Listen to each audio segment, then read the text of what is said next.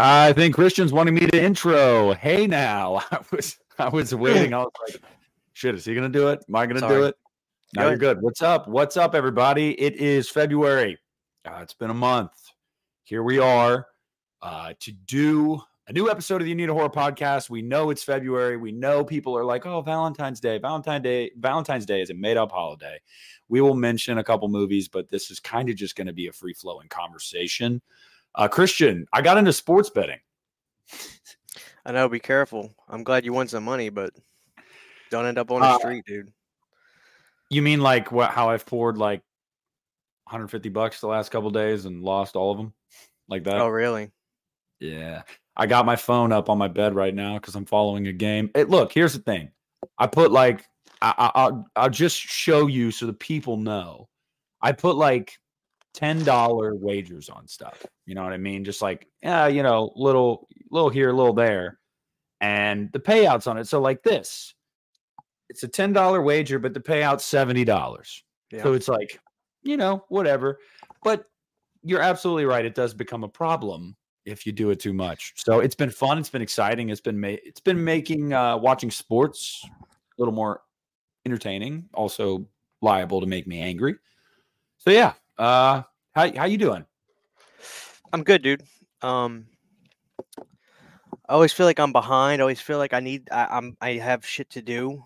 Uh, but I think that's just become my my state of being. I always feel like I'm behind and I need to be doing something, whether it be uh yard work, something around the house, that sort of thing. I've also gotten to where silence is deafening to me.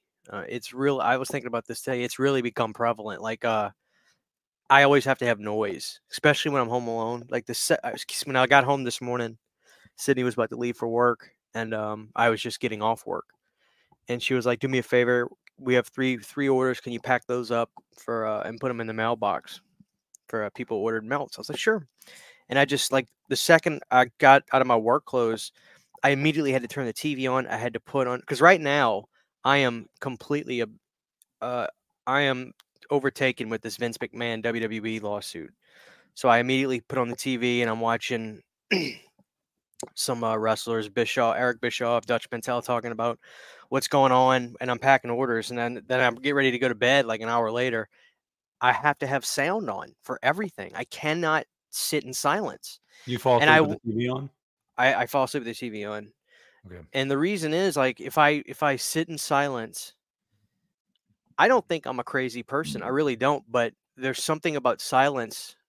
It's an expression, but to me it's literal. Like silence is deafening. And I feel like I mentally cannot relax unless there's noise from the outside because that silences the noise inside my head. I don't have voices talking to me clearly. Like I'm, I'm a functioning human being, but I've realized I don't know if if hopefully I, the reason I'm bringing this up is because hopefully somebody out there relates to what I'm saying, so they don't feel alone. And quite frankly, I don't feel alone. But Me. it's it's really gotten. I cannot do silence. You, I can't sit in a car and drive without music. It's got to be fucking cranked, or I have to listen to a podcast to listen to people talking, and that sort of thing. But that's my thought of the day, which I kind of seem like I do whenever we start these. But yeah, man, it's really, it's really, I, I've really started to notice it over the last couple, like probably the last year or so. Like I I have to have noise. If I'm, and if I'm not listening or watching anything, it's like talking. This helps me. I'm not calm if it's silent. I cannot deal with silence. So I don't know what that says about me, but I, I, I struggle with that pretty bad. Yeah. No, you, you're mean, dude. I completely understand. Uh, you know how you made the joke on an episode a couple months ago about how I was like, you know, talking about how I was listening to Halloween Ends score while I'm at work and stuff, and because I'm the same way. I used to cause problems with my ex-wife. Was like, I would want to fall asleep with the TV on, and not even like watching it necessarily, but like I don't want the silence.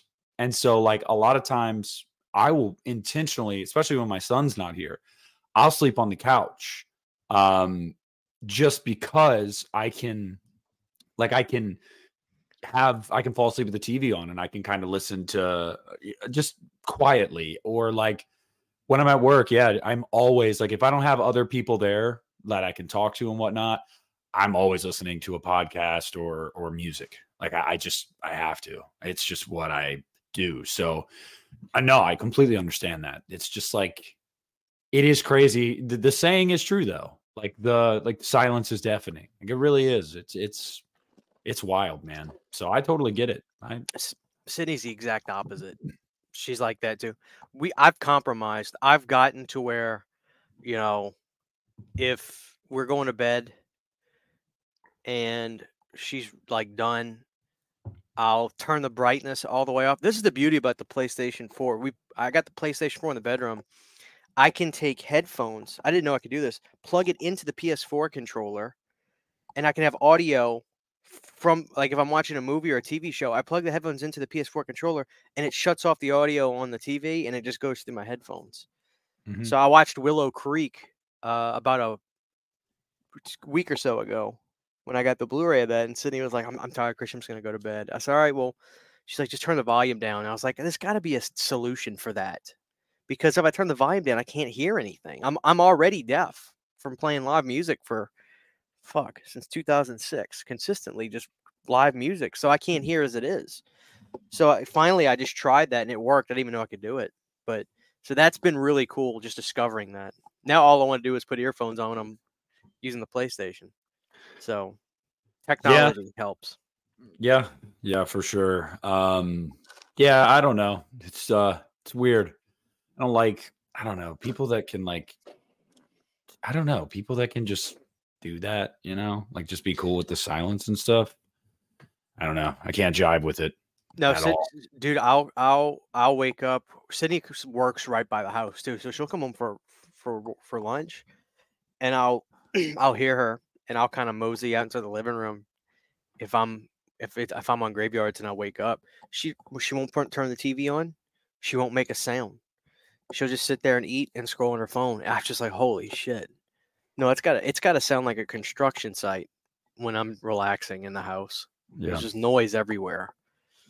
So, yeah. Well, there's your guys's uh there there's your intro. Uh are some of our thoughts so far of the day. Uh I'm developing a gambling addiction and Christian doesn't like silence. Um so yeah, I, I said I could, you know, there's something I wanted to talk to you about. I don't feel like we talked about this enough uh, this came out a couple months ago.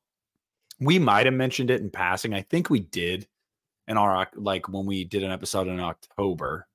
But can just for a second, can we talk about like how disappointing um Pet Sematary Bloodlines was, man? Like that movie really was ass. Like it was butthole.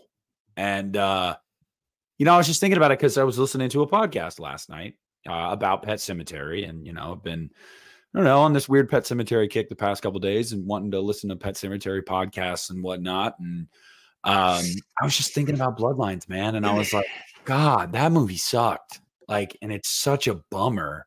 And it's going to kill the franchise for another 15, 20 years because it sucks so bad. So I don't know, man. I know I saw your review. You gave it, I'm pretty sure the same as I did, one and a half stars on Letterboxd. Um, but I don't know if I ever asked you to like expand upon that. Um, I think it just feels, it feels like a straight to video 2007 movie, and you can take that just for how it is. That's exactly what it feels like.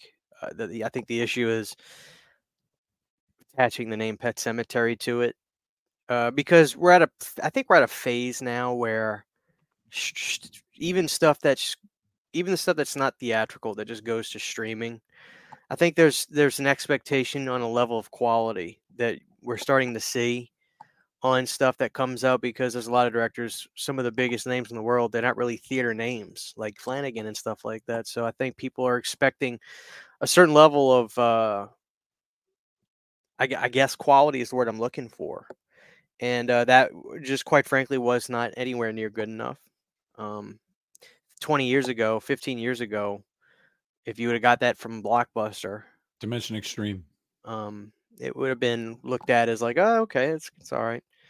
But I just think the, the, the tides have turned on the expectations of straight to blank streaming, is which I not straight to video, because obviously that's not the case anymore. But straight to streaming, I think the expectations are higher uh, based off of the quality of stuff that we get, especially when you look last year at some of the stuff.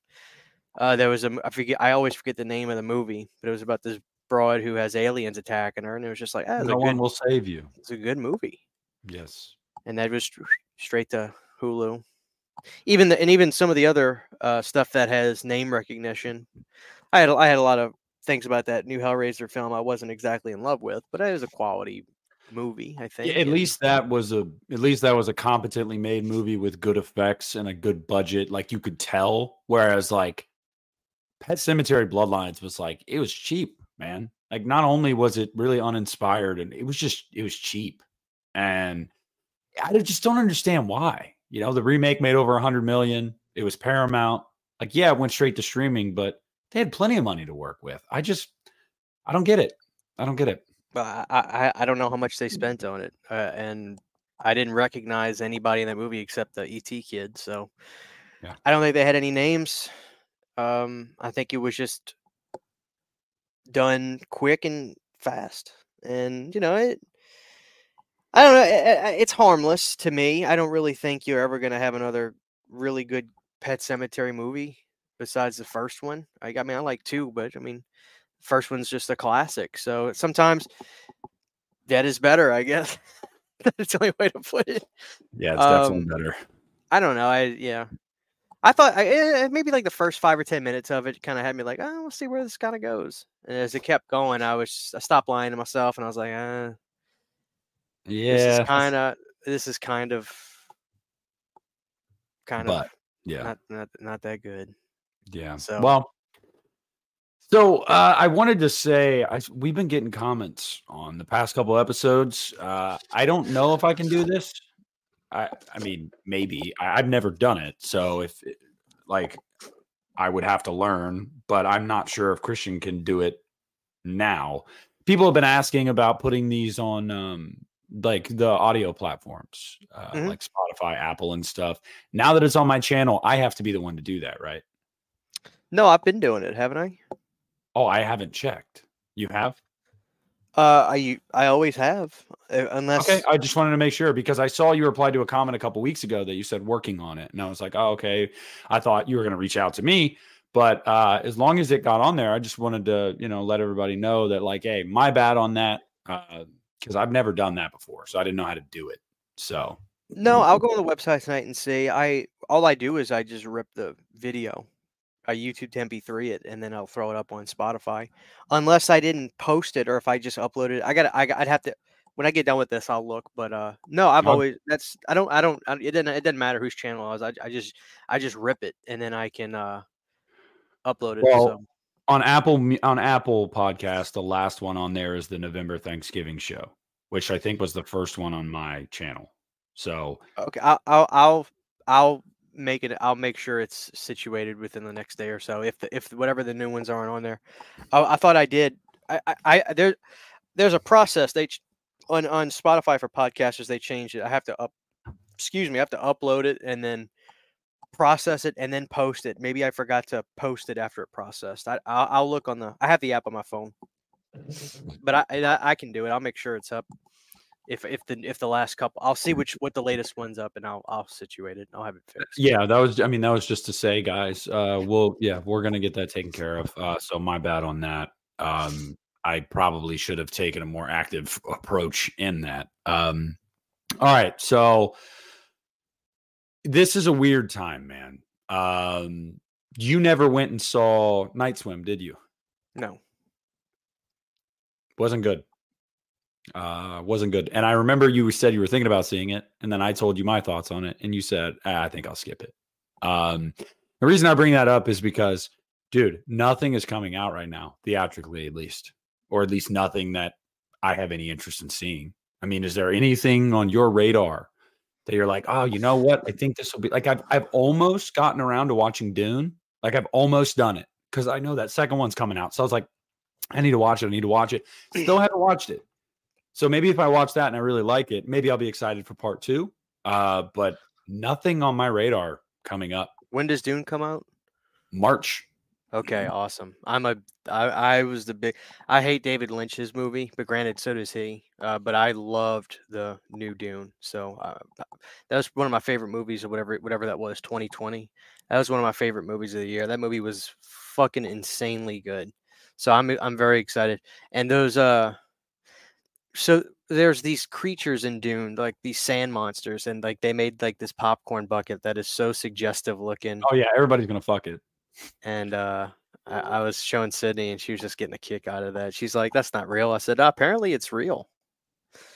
So Oh, that's weird. uh, I think we're gonna go see that. Uh, that'll, that'll probably be the next thing I see. Um, in terms of horror, I can't think of anything that's coming out. Like, the only thing I can think of that I'm excited, really excited about, is the uh, Rob Rog Rob Roger Edgars. Is that the guy's name? He has a Nosferatu. Robert coming Eggers. Ro- yeah, Robert Eggers has a Nosferatu movie coming out. Yeah, but I doesn't that come out like Christmas? Yeah, I think that's Christmas Day. Well, that's the only thing I can think of that Yeah. I'm just like, because I I thought it was going to come out last year, and I was so excited. I know it's next year. I'm like, oh shit. Yeah, Skarsgård. Skarsgård's gonna be in that one. Yeah, good for him. I, I'm excited about that. Um, there's stuff on Shudder right now that I, I have like five or six movies that just come out. They they they're constantly putting out movies. Uh, there's a movie called The Puppet Man or The Puppet something that uh somebody was like Christian, you need to check that out. I was like, oh yeah, I need to. So on Shudder, there's five or six movies that I have queued up, um, and they're constantly putting out incredible shit. Uh, they get movies from all around the world, you know. So there's a lot of stuff coming out on there, but it's not theater. Um, but I, uh, yeah, not in the theater. I can't think of anything. I have, I have, I have zero clue what's in the theater right now. I couldn't even tell you. I couldn't tell you one movie that's in the theater right now. Um, yeah, I don't really think I could either. I'm trying to think. Yeah, I mean, technically, one of the theaters by me is still showing Thanksgiving, one showing a day. So Jesus Christ! I know, right? I know. Um, yeah, dude. I, I guess that Wonka movie, I had no interest. Thought it looked like butt. Um, yeah, dude. There's just nothing. There's just really nothing right now that gets you like excited, and that's a bummer. And it's I hate, I hate to buy into that that trope that that stereotype of like oh you know january february is terrible for for movies. It kind of is. Like it it really kind of is. It's just there's nothing going on. Um it's a bummer. I don't even think there's any been any good to oh! Let's talk about it. American nightmare Oh, on, uh, every time you say that, I keep thinking about the IFC documentary. I remember, yeah. Uh, so, guys, like, uh, there's a documentary on Netflix called American Nightmare. It's about this abduction that I guess I kind of got to spoil it, but you know, it, this couple gets abducted, and lo and behold, every, of course, the police are like, ah, I think the boyfriend's got something to do with this. You know, he's kind of acting a little, a little off, and then all of a sudden, girl shows back up, and then she's not, she's acting kind of weird, and I still have there's a shred of me about this whole thing that says that something's not right. Um, because I whenever whenever I put myself into a situation like this,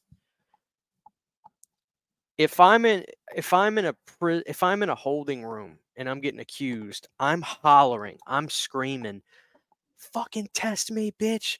Dude, lie detector. I ain't fucking hurt nobody. I'd be hot. Like they would know I'm not playing around. But when you got this guy who's being like cross-examined or he's getting talked to and the guy's like i don't believe anything you're saying i think you did it and the guy's just like i didn't i didn't do it i i really wish i could i yell at i yell at my tv and i i can't fathom how some of these people don't react like that um but it was a good documentary i'm all about i have a it's probably i don't know if it's a sickness in me but i'm obsessed with crime documentaries. I feel it's because of the levity of it. Um it's because it's real and it's something about I'm I watch them all the time. And uh I'm, I remember reading of hearing about American Nightmare the the case on TV when it was happening. And I I think I remember my mom we were at dinner when it was on I remember her saying oh yeah boyfriend's definitely guilty he's deaf. he's not even crying look at him so um the and the fact that she was he was fooling around with another broad at the time too, with his ex girlfriend. And then the whole thing about the they still don't know why the abductor w- wanted to go after his ex girlfriend when he took his then girlfriend, who he confused with his ex. Like they never explained that either. The only it's probably not making sense to the listeners right now, but it's Yeah, a well, lot. I'm sure. I'm sure a lot of people watched it because it's pretty popular right now on Netflix. But the only thing I can gather with that is the guy was clearly a peeping tom. So I feel like he just probably had been watching for a while, and then not long ago that girl had moved out, and maybe he didn't realize it. So he thought it was going to be that girl, and then he's like, "Oh shit, it's Maybe so. girl." Um, yeah, dude, I, th- I thought it was cool too. Um, I did. I yeah, it was the gambit of like emotions and and conclusions you you draw going through it as you're watching it. Like, okay, the boyfriend's there's something up there. Then you're like, wait, no, there's not. Wait, there's something up with the chick. She's lying. Wait, what? Like, there was just so much. And then when you find out that like, he was dressing blow up dolls up like other people, so it looked like there were multiple people. I was like, holy shit. Yeah, I, I it's one of the most bizarre. Even even though you kind of get some resolution at the end, there's still a piece of me that's just like I don't, I don't, I still don't really buy all of it. They Yeah. they don't they don't act like people who have gone through that sort of thing. And I guess you could argue, well, everybody's different. Well, I guess so. But if you're fighting for your life and people are saying you're a liar, like I, I guess I'm different, man. I'd be loud and I I don't know. Some of these some of these northern people, they're dry. Like some uh, some of my favorite people are Canadians. Like Bret Hart's one of my heroes, but like he's so dry. And these people weren't Canadian, but they're up north, and they're yeah. It's just it's. I don't know what to, I don't know what to do about it. Like I, I guess it's just a cultural thing. People down here are fucking loud and crazy. So Yeah, I, I do understand from a like from a certain point of view though, because like in that situation for like the boyfriend, for example, there's no way to there's no it's a lose-lose for him. Like if he if he plays it too cool, they're gonna think he's guilty. yeah. If he is like over dramatic, they're gonna think he's trying to sell it and that he's guilty. So it's like because let's be honest, dude, it, it's called a spade a spade. It doesn't matter the circumstances of it. They are always going to assume the significant other is the person of interest. Always. So like absolutely, and they, as they should. yeah. And like nine, when I I think nine, nine times out of ten, like these abductions or when people get kidnapped, it's there's a saying like odds are it's never a random thing. It's usually somebody you know yeah. or close to you. Yeah, so I, I totally get it. I mean, I, I do, and and I'll be honest, I I was curious about the guy too at the beginning. I was like, ah, there's something up with this guy. Um, but yeah, that was good. Um, I'm trying to think. Uh, oh, I, I watched I watched one in about a, a town in Ohio. This may f- be familiar to you. This whole family, ninety percent of the family, got wiped out by another one over custody of a kid. It was on Peacock. Let me let me look up the name because I was like, oh, this is by Nick. I wonder if he's heard of it. I it is not ringing a bell right now. I can tell you that. Uh, I'm gonna look up the name of it. Crime documentary. It, it was like a three-parter, and it was like, holy shit! And it was it was bizarre how country and redneck these Ohio people were. Oh, the Pike County murders, a family massacre. Pike County. Does that sound familiar? No, that's probably more northern. I'm at like the very bottom of the state. Yeah. Yeah, dude. It's funny how redneck and, and hick they were. I mean that respectfully. That's their Ohio. country. Their country. Yeah, but I mean, like, dude, like that's like you could have told me this was Louisiana. If you wouldn't have told me where this took place and just sh- showed me the interview footage of these people, I'd have been like, "Oh, dude, that's that's Balkanville, Louisiana, the most the most trash town in, in the state." Um, that was really good. That was really good. Uh, whole family just got decimated all like four like overnight they went in this trailer house, knocked him out, four shots in the head, boom, boom. Went to the other one, took him out, boom, boom. Went to another house, took him out, boom, boom. The next day, people are like, "Where the hell is the such and such family?" And they finally find they're all wiped out in their houses. And it was it was riveting shit. It was crazy. recently? Um, the murders took place around 2015. Okay. 20 yeah 2015 2016 and the dad of the family that did it is still under trial right now because what happens is when all this shit went down it's funny whenever shit starts hitting the fan all these people that are on the wrong side of the law they all start turning on each other. Oh yeah. you know family starts turning on each other. Um i don't know it's, it, it's crazy. It, it, it's really good though um if if you're into that sort of thing i am i don't know what it is about me but i it, what really is messed up though is i'll watch uh, i'll spend a week watching crime documentaries and then like my sense of reality gets so fucking warped and uh, the world looks so dark to me. And I'll go outside and I'll be like, how many times have I brushed shoulders with a serial killer? How many times have I walked past somebody that's done something heinous in Walmart? How many times have I just been like, hey, how you doing? And I just like talk to somebody who literally has, you know, like uh, my mind goes to the darkest places.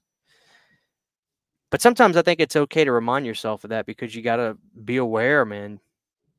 This this world is f- full of fucking crazy people. You know, Oh yeah.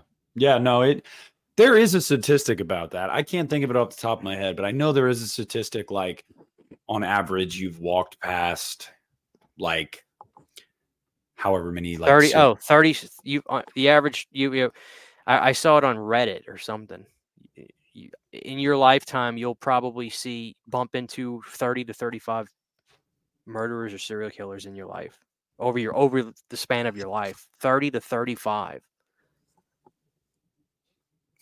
it's crazy that is wild. It it- but is it just me or does it feel like nowadays you don't you don't hear about like active serial killers? Well it's harder for them to get away with everything with uh everything is so traceable now and Yeah. with with uh fingerprints and stuff like that the issue now is corruption i mean i this is my opinion but when you watch a documentary like uh about that Steven Avery guy it it'll really raise it, it took over the world on Netflix making a murderer and then they did season 2 where uh, that female lawyer came in who's just a juggernaut at getting to the bottom of the truth. By the end of that you see what happened was Avery was accused of uh grape and went to prison. He didn't do it. And so then he sued this this, this town and they had to pay him all this money. Well this these towns don't have that kind of money these are small little towns so they they try this girl gets murdered that comes in his vicin- comes in his vicinity and then the cops literally plant fucking evidence. They searched a trailer three times before they found a key in his uh, in his trailer home. It's a single wide trailer. They flipped it three times. They find a key on the third one.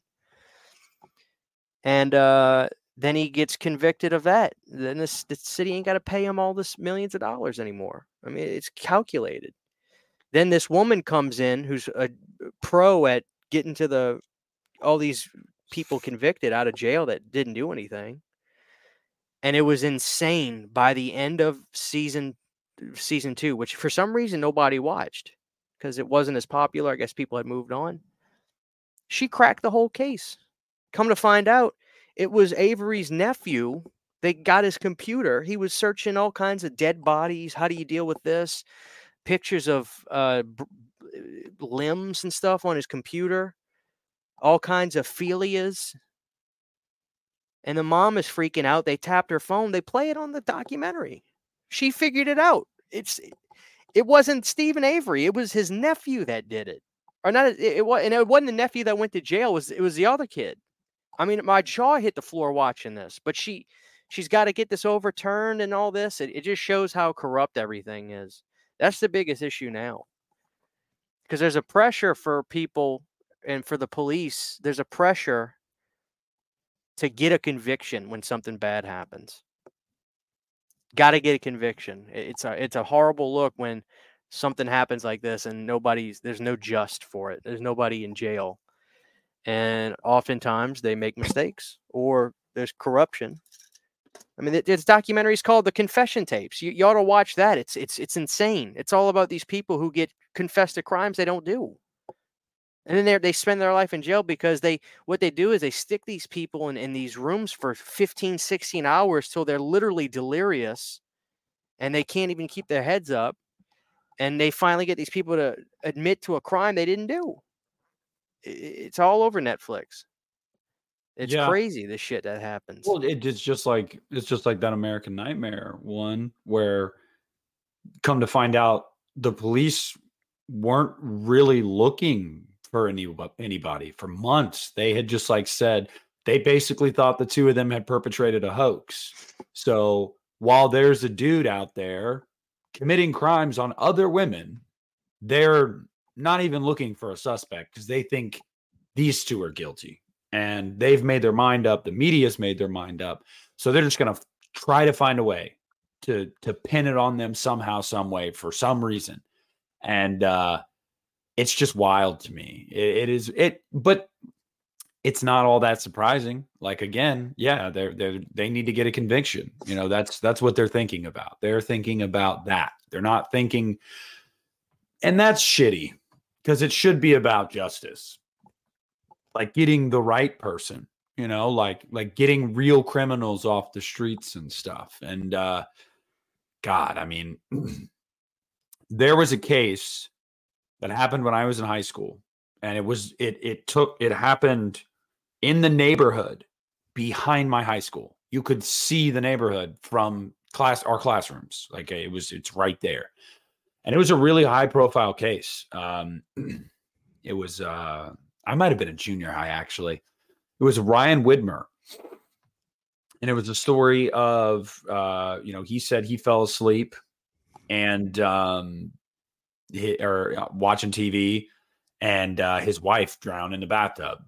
And uh, he called 911. And I don't know if you heard about this or anything. And, uh, you know, he got convicted of it. And then he got a, uh, uh, his like, he got granted his appeal and it was a retrial and he got reconvicted again. And like, long story short, it is weird because I'm like, okay, there's no signs of forced entry. Um, you know, I it makes it seem like either she was, you know, heavily intoxicated or on drugs or something, and and just passed out and drowned in the bathtub, or you killed her. But the physical evidence uh, in the case was not sufficient enough to say that he killed her. Like it, it just wasn't. And the guy continues to like try to get another retrial and like he I mean it's there's like a whole website dedicated to like his like innocence and stuff. And I am not someone that is on either side of the fence. I am literally in the middle like I don't know. Like I I don't know what happened. I can't confidently say what happened, but I can say this that I just don't think there's enough to I just don't I don't think there's enough there to convict. And and the guy got convicted. And the shitty thing is like if he is telling the truth, and most, if not all of the evidence is circumstantial anyway, this dude could literally spend the rest of his life behind bars for not for not doing anything wrong. Um I just don't think that's a fair system. I mean, isn't isn't a jury like there is no su- there's no such thing as a fair system. It just you, it's no. it's impossible. Not not in this kind of you know. What were you going to say about a jury? I was just going to say, aren't they supposed to throw out circumstantial evidence? Like that doesn't hold up in court. Just like uh, a judge is supposed to do that, not the yeah, jury. Just like a, a lie detector test, they don't they don't hold up in court. So it's like there's certain things because you can fail a lie detector test being completely honest. Like you because you're nervous and mm-hmm. it's all it, it, that's what it's all about that's why they're inadmissible in court because it's not a perfect science so someone could ask me tomorrow if i killed you and um you know i'd be like uh no you know, even if you're alive, but I could feel the pressure of even being questioned for something like this and having nothing to do with it. And I could fail it because I'm nervous. You know what I mean? So it's just like when a cop pulls you over, you know, cops like, oh, you know, why are you like, you just get nervous, even when you're not doing anything wrong. I had an instance with a cop. I was telling my wife about this. This was crazy. Cops are fucking, dude. Some of these cops, they have something's wrong, like mentally. I don't know what some of these guys go through, but they they literally just flip their shit. I was uh, driving home from work one morning. I take my exit, take a left, go over my go over the bridge that goes over the interstate, and I got about I don't know 500. I mean, maybe, maybe like maybe like a thousand feet till I get to my turn off the bridge. Cop comes behind me, flashes my lights. Now it's 35 on my road before I hit my street. So I know I got to go slow. And I was like, I wasn't speeding. He pulls me over right by my right before I get to my house. Like I could see my house where he pulls me over. And he mm. goes, uh, sir, how are you? I said, I'm fine. How, can I help you? What's what's going on? He goes, uh, so you want to tell me what's going on? Is everything all right? I'm like, excuse me. I mean, I, I don't, I'm not following. And he's like, well, um, you know, we just got the call that uh, a woman was uh, thrown out of a black F 150 on the side of the road and the driver took off. And then the wife called, the woman called in, said it was her husband. Uh, and we're trying to figure out what, what's going on and I really wasn't trying to be mean. So I said, I said, oh, I'm, that's crazy. You know, my wife's in bed right now. She, this was a Saturday morning. So my wife's in bed right there. That's my house right there. And, and I said, my truck's blue. Guy, out of no, just he goes, he starts yelling. My truck is royal blue, navy blue, whatever. So my truck, I had a blue truck, and he yells at me, just freaking. I mean, don't effing blah blah blah. Give me your sarcastic bullshit. The truck looks effing black, blah blah. I say, call you supervisor. I can't talk to you. I can't talk to you unless I'm free to go. And he doesn't say anything, and he's like, he's like, you want to talk to me now? I said, no. Call your supervisor. Call your supervisor. I'm not. I'm. I'm done. I rolled my window up. My house is right. I could walk to my house. So I sit there and I wait till the supervisor pulls up.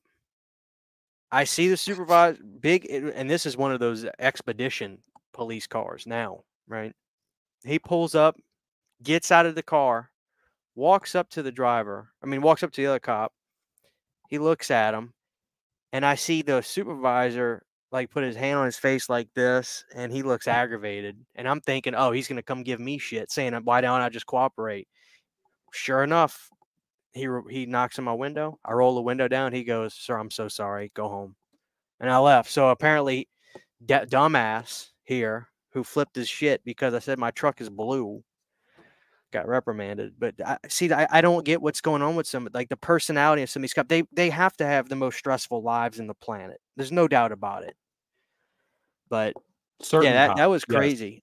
And I'm petty. If you if mm. you treat me like shit for no reason, I'll be petty. I'll, I will be petty back. I don't treat people like that for no reason. But yeah, when he flipped on me like that, I, I said, "We're done. Call your supervisor. We're not talking anymore." So yeah, I, so that was my last interaction with a with a, a cop. My, um, I think the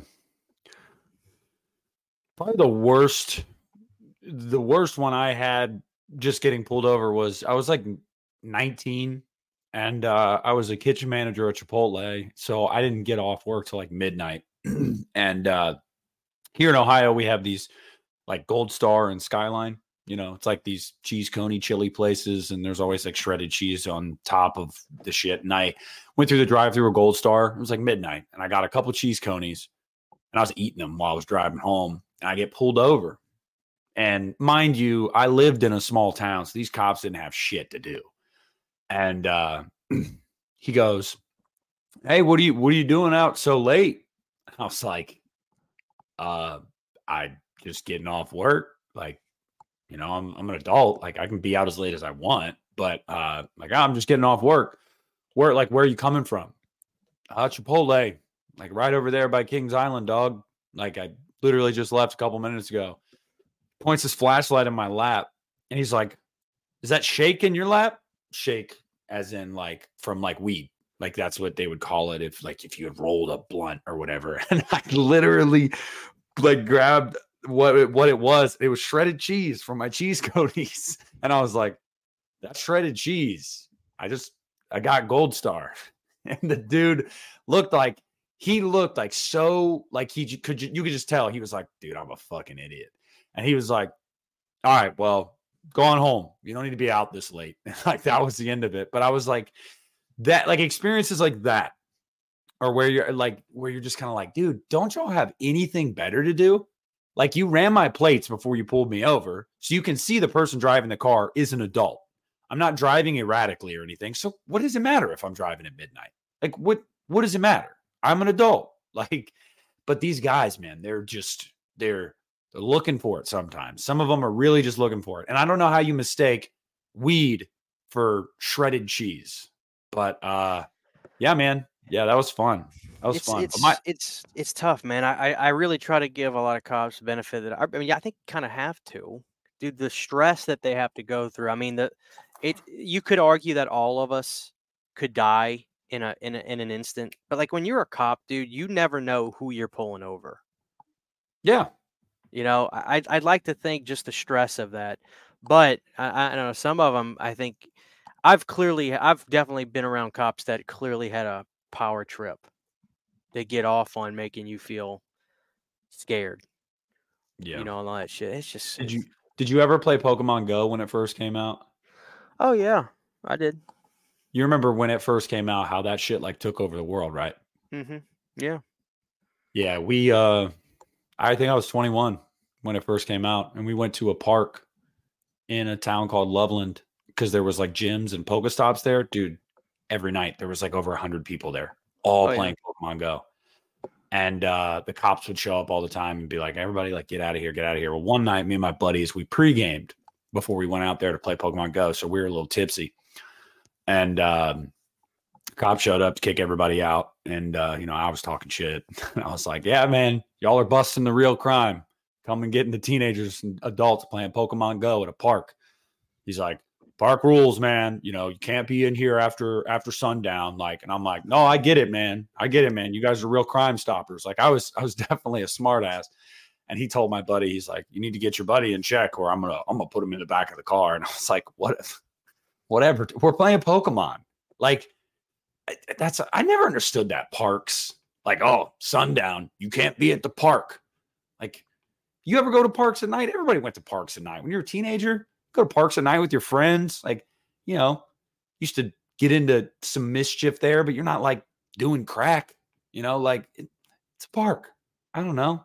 I'd rather my kid, when my kid's a teenager, I'd rather him be hanging out at the park with his buddies at nine o'clock at night than doing God knows what. You know, I don't know. That was always just a weird rule. Stupid.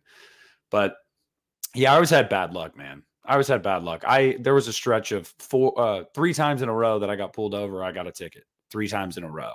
And uh I haven't gotten a ticket in like three years though. So there's that. But yeah, I mean, we're not guys. This, yeah, yeah, I should probably let people know this ain't anti cops. Cops serve a purpose, and they're they're they're vital to keeping the peace in this country. Um, but that doesn't mean there ain't some bad apples that are just they're just on power trips. You know, they got the fucking they got the belt and the gun on the hip, so they're like, yeah, I'm a fucking badass. And it's like, well, okay, I guess. Like, thought I wanted to be a cop when I was younger, and I realized, no, I don't want to do that.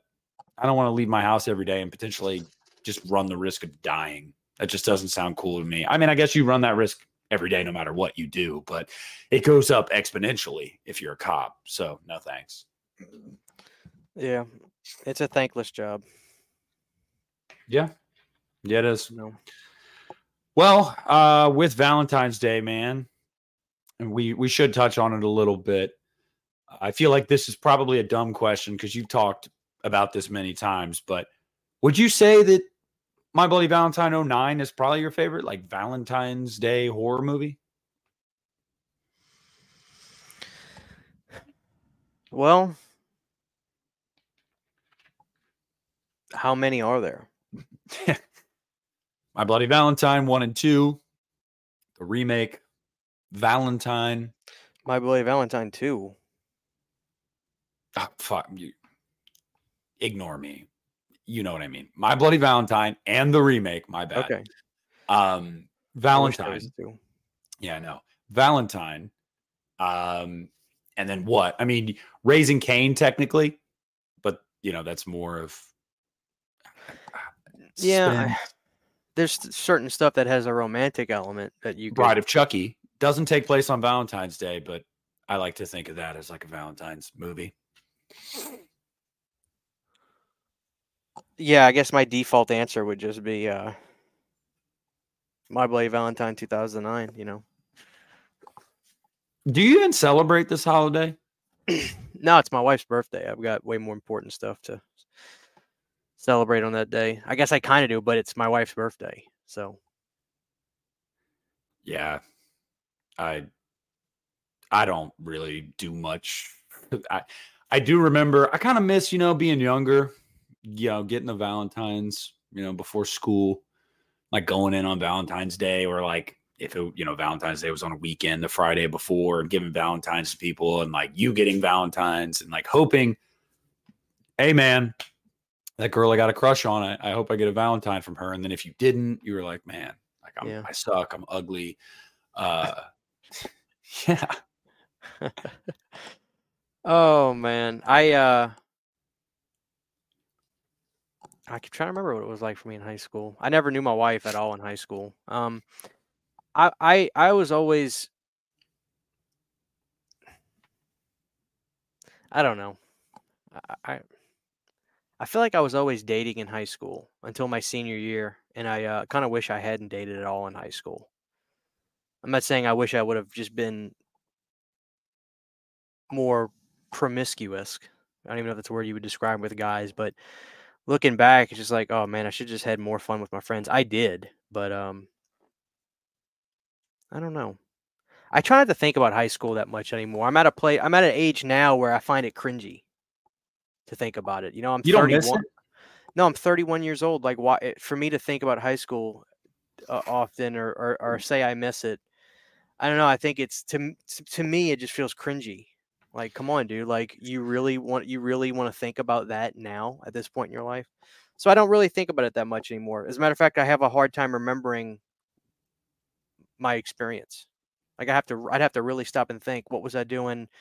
Who was I hanging out with? What was I doing my sophomore year? My I can remember key things I did, but like I, I don't think about high school that much anymore. I really don't. No, I, I don't either, but I do think I like in the grand scheme of things, I do think I miss it. And and, and there's a there's a difference. You can miss high school because it was like your peak and you like peaked in high school. So you're like, oh, I want to go back to when I was cool. Like, nah, dude, I, I, that wasn't me. I just miss I could sum it up for you. You miss the freedom without responsibility. Yeah, and like it is crazy how like people tell you this all the time, but you don't realize it. It is crazy how you go from seeing hundreds of people every day for 12 years and then you just don't see them anymore. You don't talk to them. Like It's You- nuts. you build relationships with teachers and and principals and it janitors and shit and then like you're never you never see him again. You never I talk to him again. I wasn't close with my janitor. dude our janitor was cool as fuck like i don't get he was cool um but you know Uh. i'm just saying like there's there's just like relationships that you make that you like that you miss and uh Well- i guess it's just one of those things where i look back on it and i'm like man i wish i didn't take some of that for granted like i wish i wasn't stoned my entire junior year because like i just i don't know i missed some of that I think another thing too is I, I feel I'm i'm happy like I'm on TikTok a lot. I love TikTok. I just why I love when all these things pop up like memories you have of places you never were at but seem familiar. And it's always like these photos from like the early 2000s and 90s and stuff. And it gets me thinking about my life and I was talking to Sydney about this. Uh, You're not younger, much younger than me, so you probably would fall into the same category. I, I, I was def. I feel, I feel fortunate I was the absolute the my senior year of high school. I'll never forget my senior year of high school. There was a rich kid uh, in my class. His family was very wealthy, and he got an iPhone. This was 2010, 2009. 2009 was my senior year of high school. I just remember he had, and it wasn't like people just had it. I remember he finally he opened it up in school. He brought it to school where everybody was like, "Oh, what what is that?" I I experienced high school pre social media, pre pre pre everything on this. Don't get me wrong, I love the convenience of my life with this thing now. But man, I lived. I mean, you had to. All your like you had to call people, you hung out. And uh I I, I just wonder what it's like for people now growing up or that were in high school with Twitter and Instagram and everything was documented. It's uh that's another thing. I have to think about my high school years because it's not documented. We had Nokia phones that you had to earn text messages when you typed it, and um, my my years in high school are not. They're they could they're probably documented. You could probably scroll through twenty pictures that I could find online of my years in high school, and that's it. And most people, twenty pictures is is a week of their days now uh, the week of their memories on on the internet now. And um yeah. i just it, it floors me. I don't know how i would how i would handle it. I really don't. I mean because people people that use social media and i'm including myself in this we get caught up in that sometimes uh, I, I've, I've, I have to have conversations with myself internally where I say, Christian, sometimes I get, dude, I'll just scroll and I'll spend an hour watching videos, boom, boom, boom, and I'll say, Christian, you've got to stop. Or I used to be really bad. I don't. I don't even do it anymore. I've had to. I had to look myself in the mirror and say, Christian, stop it. I'd get on Instagram and I'd scroll through people's stories for 20 minutes. I mean, just go through everything. People I don't know that follow. And eventually I would say, What the fuck am I doing? So I, I made I told myself, stop it. Don't do it anymore. So I don't. But I don't I know, know, how I would handle I don't know how I would handle uh youth in a in a social media world. No, we, you could you could feel like you're left out all the time if you if you didn't do this because it's it's on the internet and it's like everything is so documented. I don't know how I would handle it. I really don't. We can relate in that way because I think my high school years and your high school years, the only thing really was like MySpace, and that was when like MySpace was at its apex and then it died, you know, in the early 2010s when Facebook really took over. But yeah, that was I remember in 8th grade being at a Valentine's Day dance and uh, there was a new girl at school named Lauren and uh, she had only been in school for like 2 weeks and I asked her to dance there. She was like, "Okay." And like because you know how this shit used to go when you were younger. And then I'm like, do you want to like be my girlfriend? she was like, okay. No, it was it was. Do you want to go out with me? That's what we yeah, all said. Yeah, yeah. Like, do you want to go out? And like, yeah, okay. And then I'm like, at the end of the dance, like, you know, hugged her, whatever. She was like, add me on MySpace. I didn't want to seem like a fucking loser, so I was like, yeah, for sure, I got you. And I asked my buddy Phil, I was like, dude, I don't have a MySpace. He's like, all right, we're gonna set one up for you. And I remember setting it up that night, and um, I even remember I had to create an email address. I didn't have an email address yet. And this was back when I played Guitar Hero. Uh, and I was a Guitar Hero god, guys. Expert. I was a fucking god. Um, yeah, that was I, huge at the dude, time. I was I I was so good at that game. Like I would anyway. Um, and my favorite character to play on that was Johnny Napalm, the skinny dude with all the tats and the fucking mohawk. So I had to create an email address to make a MySpace so I could add Lauren on MySpace because, you know, she's my girlfriend now, right? So my email address I created was jpalm underscore 69 at uh, hotmail.com. I'll never forget my first email address. And um, yeah, dude, call, call me crazy, but like, I feel like MySpace was better than Facebook ever was. MySpace, you could customize your page, like the background. Well, we were we were coding yeah, we were like, if you wanted to customize it, you had to learn code. Like you had to download code. Yeah, and my and friend Phil knew how. So he, when we set this up, dude, I remember my background was just a bunch of uh, death bats from Avenged Sevenfold's logo, just death Uh-huh. bats.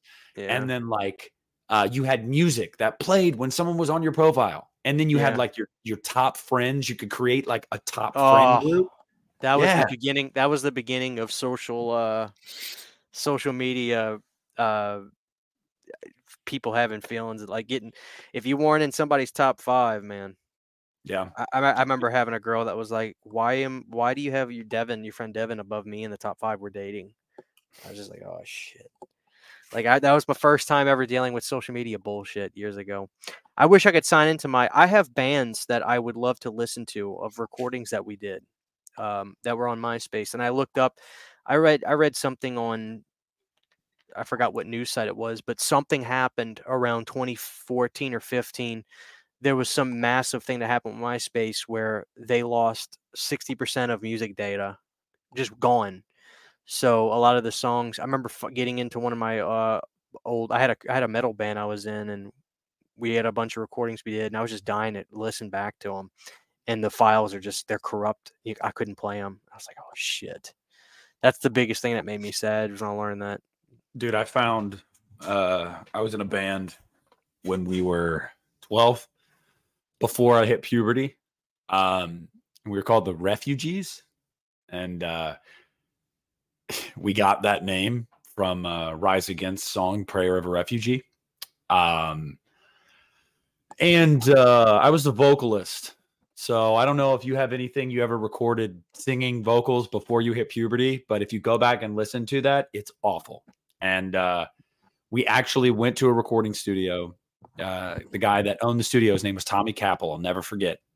Top flight studio. We paid five hundred dollars for like eight hours in the studio that day or something. And um, God, the music is shit. Like it's terrible, but it's crazy because at the time we thought it was so good. Mhm. And- you, you kids, man. Yeah, and I go I go back and listen to that EP sometimes, and I'm like, oh, I can't even listen to my voice. Like I can't because I sound like a chipmunk. And then uh, when I was 20, and we got that band back together with just a new guitarist, and we did like a new name and everything, and we were like post hardcore, like post hardcore metalcore type band yeah. and I was proud of that. I, I really was. I was proud of the EP we recorded of that. And I go back and listen to that sometimes, and even that, you know, almost 10 years removed, I'm like, God damn, like some of this is rough. But man, how you can convince yourself at the time, like, fuck yeah, this rules.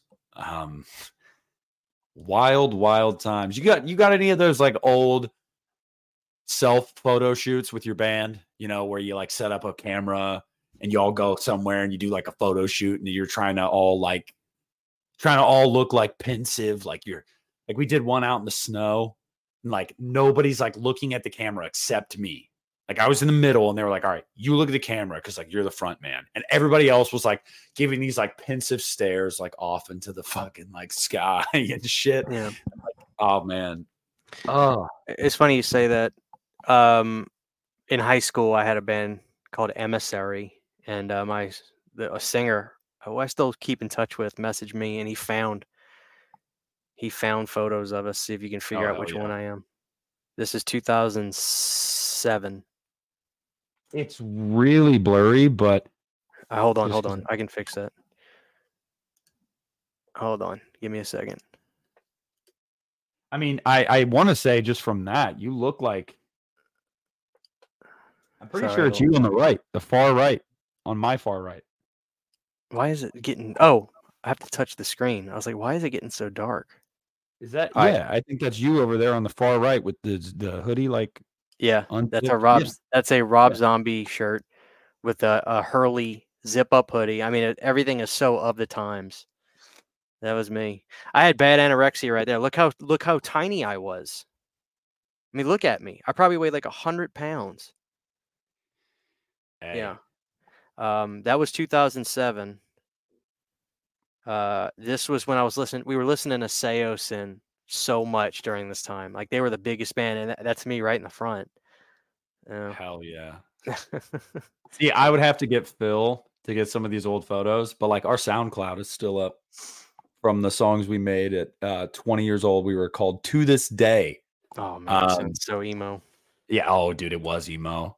Um, the the actually, believe it or not, the one I'm most proud of on here is uh an acoustic song. I had written a song, and uh, dude, it was it was a like a nothing burger in my mind. Like I just and one day we had had a couple beers, and Phil was like, dude, let me just grab my guitar and like I'll just do like some chord progressions and you just like sing your lyrics and I'll follow your lead and we'll just record it. And we did. Like we didn't practice it. It was one take. And he just went with it. I mean, he has a degree in uh like music production and everything like that. Like he so he's really musically smart. He he can play every instrument damn near. And so like he just followed my lead and uh that's the one I'm most proud of. The acoustic song we have on there. That's the one I'm most proud of. The other ones, you know, there's stuff on there that I'm I'm proud of. There's moments. Um but yeah, yeah, there's just some I don't know. It's it's fun though. It's fun like going back in a time capsule and thinking about like when we went to record that EP at the studio, I had a sinus infection really bad and like I couldn't sing and I was so pissed because we had blocked this off weeks in advance to be in the studio that weekend. And Phil kept saying, dude, it's cool. Like, we'll just, we'll track your vocals like back at the house, you know, in a, in a couple days or whatever when you're better, but we'll do all the instruments here. I just remember being so mad. And like at one point, I went outside of the studio to try to like clear my throat, muster up what I could to do it. And I came back in after a couple minutes and they were all laughing. And I'm like, what? And Phil's like, listen to this. He literally cre- he literally uh, just recorded himself jokingly singing all my lyrics on one of the songs, and like in this stupid ass fucking voice. And he started it off like, "Hey Nick, I'm taking your job," and then like, and I, that's what they did when I was outside.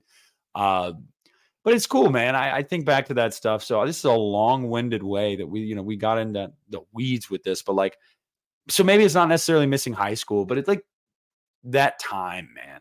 Like things definitely were easier back then. And we didn't realize it. We used to bitch about having to get up at 6:30 for school. You know, oh fuck this. This is bullshit. Like, can't wait till I graduate. Yeah. Yeah. Take me back to those days, man. Yeah. I there's something about it that I guess I could say I miss. Um don't you miss YouTube at that time? like when we were first discovering YouTube and like it was the coolest thing in the world and you would just watch videos endlessly. I don't know how to quantify it. There was something nice about it how it was just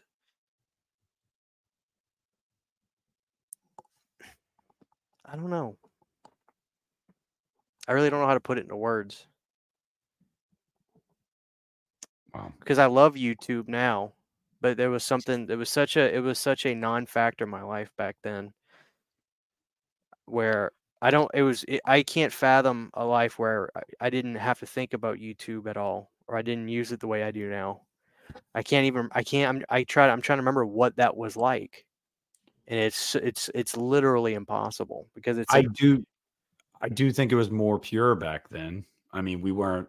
We weren't worried about um, subscribers or views or any money or and not to say that that's like the focus now no but it, it's inherently something you, you take into account you think about sometimes you can't help it um but like back then dude we did not give a shit like it was literally just i'm setting up this this camcorder and i'm just going to talk about something that like is really that I'm really passionate about. Like I really want to tell people about this movie. Or and that's just I, I don't I don't know how to quantify that. Like it, it's just that's that doesn't exist anymore. Uh we can't lie. Like even as content creators that are very passionate about what we do, of course we wouldn't do it. Isn't that a silly it, term? content creators. It really is. I feel like that like an OnlyFans model when I say that. Like, yeah, I'm a content creator. Um, yeah. But it was just more pure back then, man. Like you and I have talked about it. When you go on and you'd find a video of someone talking about Halloween 3 and you were a yeah. teenager, you're like, I fucking love this movie. Like you felt like you were finding people like you. Right. And now, how much YouTube do you actually watch? A lot, but it's it's different. I watch it like uh, I treat it like a streaming service. Yes. I know I know what I'm looking for, uh, and I find it. And if I don't find it there, I go somewhere else to look for it. I don't. I, that's just how I use it. I don't know. That's basically how I use it. I have stuff that I know I, I want to keep up with on here, and I watch it. Or there's artists or like musicians that I really love, and I can find demos of stuff that they've put out. Like that's one thing I love about YouTube is there's no licenses on it because it's it's a demo, so I can find songs like hidden gems on here. Um, it, everything has such competition now too. Like YouTube clearly got into the shorts game because of TikTok. Yes, and um, like TikTok's my favorite app right now. I can't even I can't even lie. I love it so much.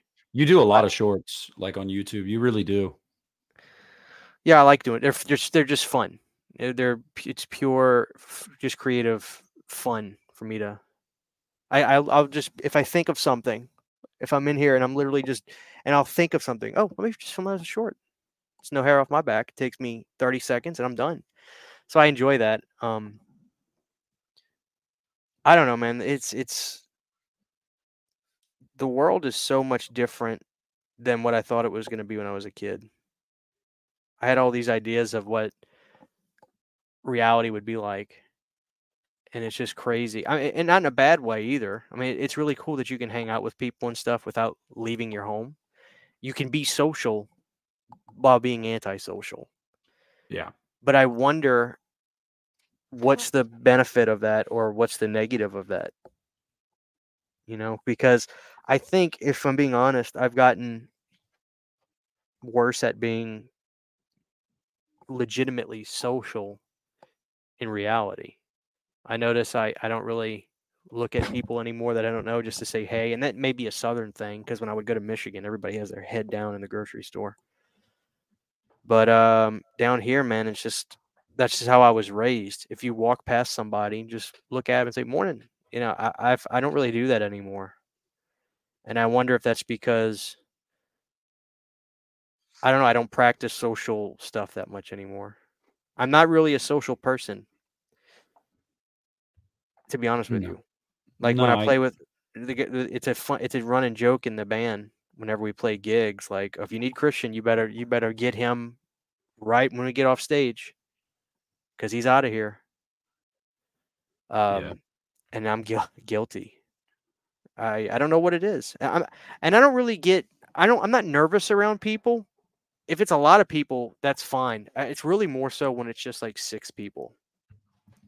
That's what's worse for me. If it's a if it's a sea if it's a sea of people. Are you that way on do you get that way cuz I get that way on social media sometimes. Like if I wake up and I have like 10 conversations on Instagram, I get overwhelmed.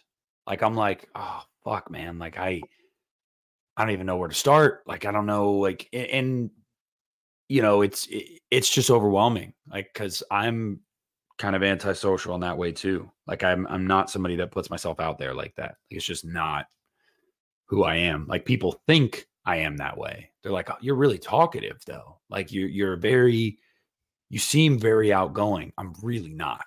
Like I'm really not. I can be, um, but I'm really not. Just naturally that way. And um, yeah, I don't know. I just I don't know if you ever feel that way too, where you just like, you know, you wake up and there's dozens of YouTube comments and Inst- Instagram messages and stuff, and you're just kind of overwhelmed. You're just like, fuck. Like, because the last thing that any of us want to do is make you feel, you guys feel like we don't want to talk to you because that's not the case. Like, we put this stuff out here for you. We, you know, you have a presence online for people like you and because of people like you. So we love talking to you guys but it's just like it can add up, you know, especially in this. I don't know how you do it because in this month run that I've had on my channel that's been like really fruitful for me, you really notice an uptick in like comments and messages, and you're just like, fuck, like, I don't know what to do. I probably a year or so ago, or actually, I don't really know at the time on, but like kind of what I was mentioning earlier. Social media is a tool. That's the way I I look at it. I think the issue is it can become people's lives. Guilty. I've had moments where it consumed me, and I've had conversations with my wife about it where I said, "Sydney, I, I you got to help me. You got to stay on top of me." Um, if I have a bunch of messages, I get to it when I get to it. It's just that simple. It's not. It, it's a tool that I use to promote my YouTube channel, and I have friends on there that I'll talk to, sure, but no, I I don't let it affect me. I have notifications off, so if you message me, I'll see it when I open up the app.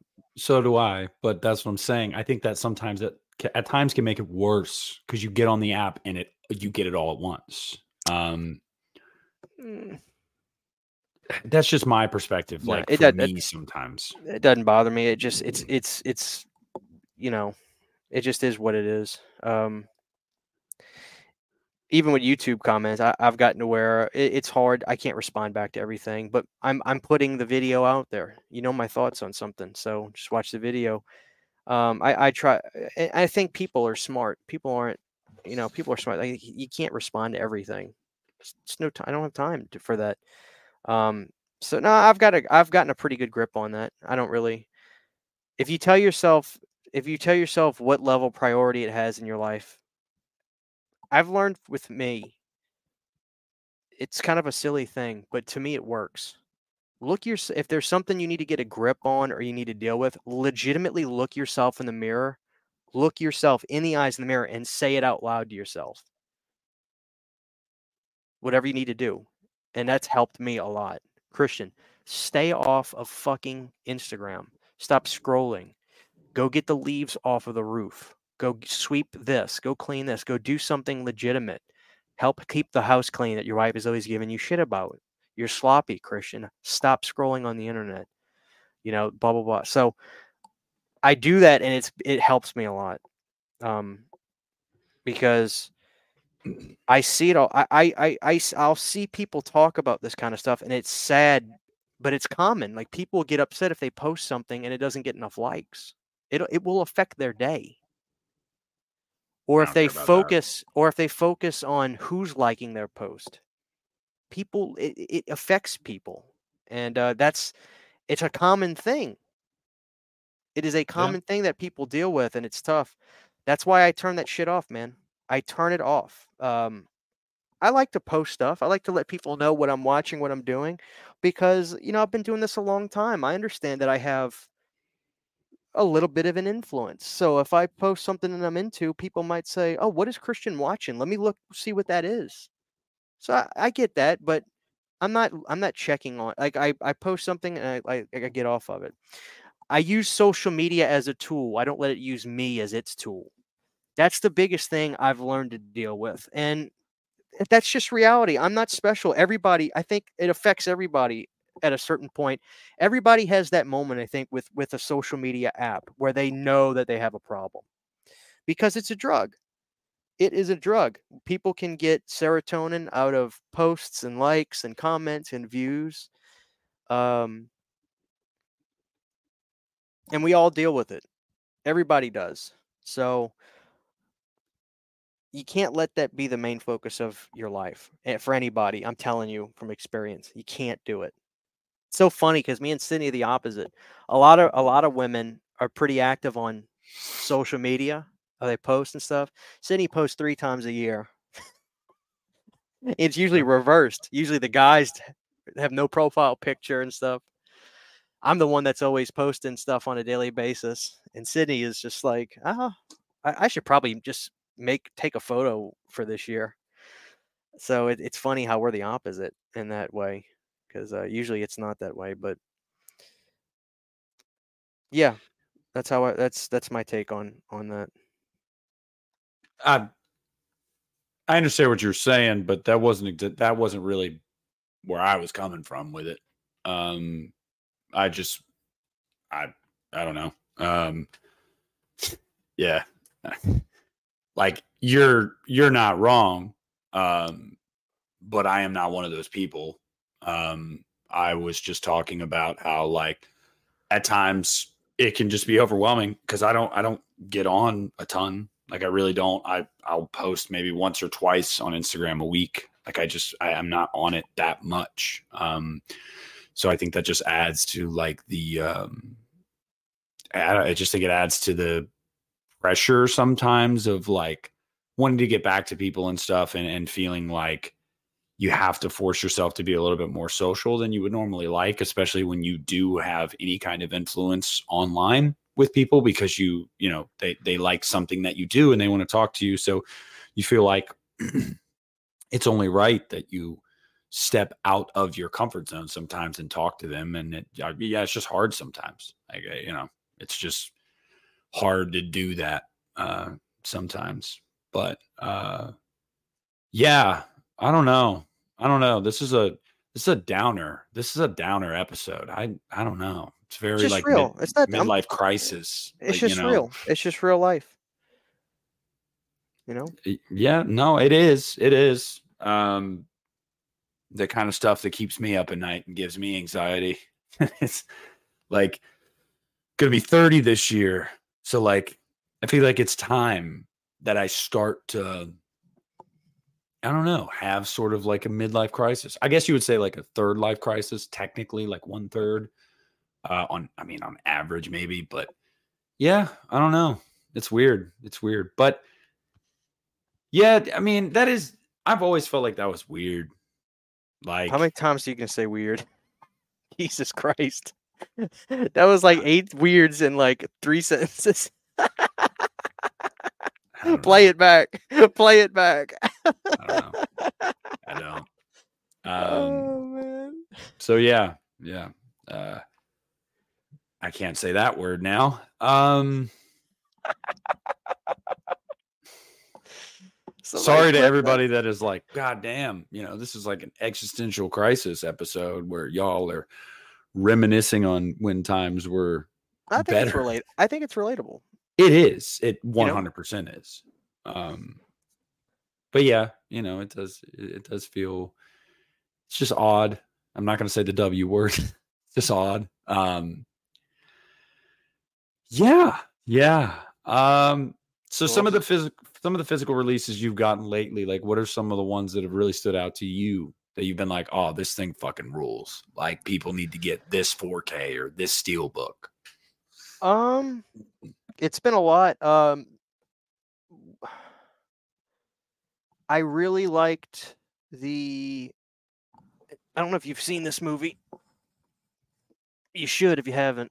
It's uh, it's Christopher Walken getting abducted by aliens. It's called Communion. I have not. It's fucking good. It actually shows the. It's like a fire in the sky. Oh yeah, I like that movie. It's uh really good.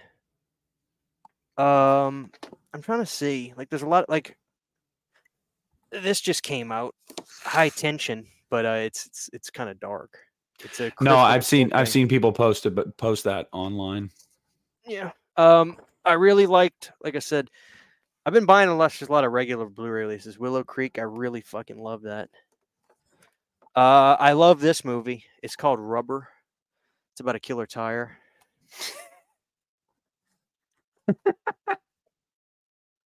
um, yeah, all right, guys. So Christian loves men and he loves rubber. This was good. Uh, suitable flesh.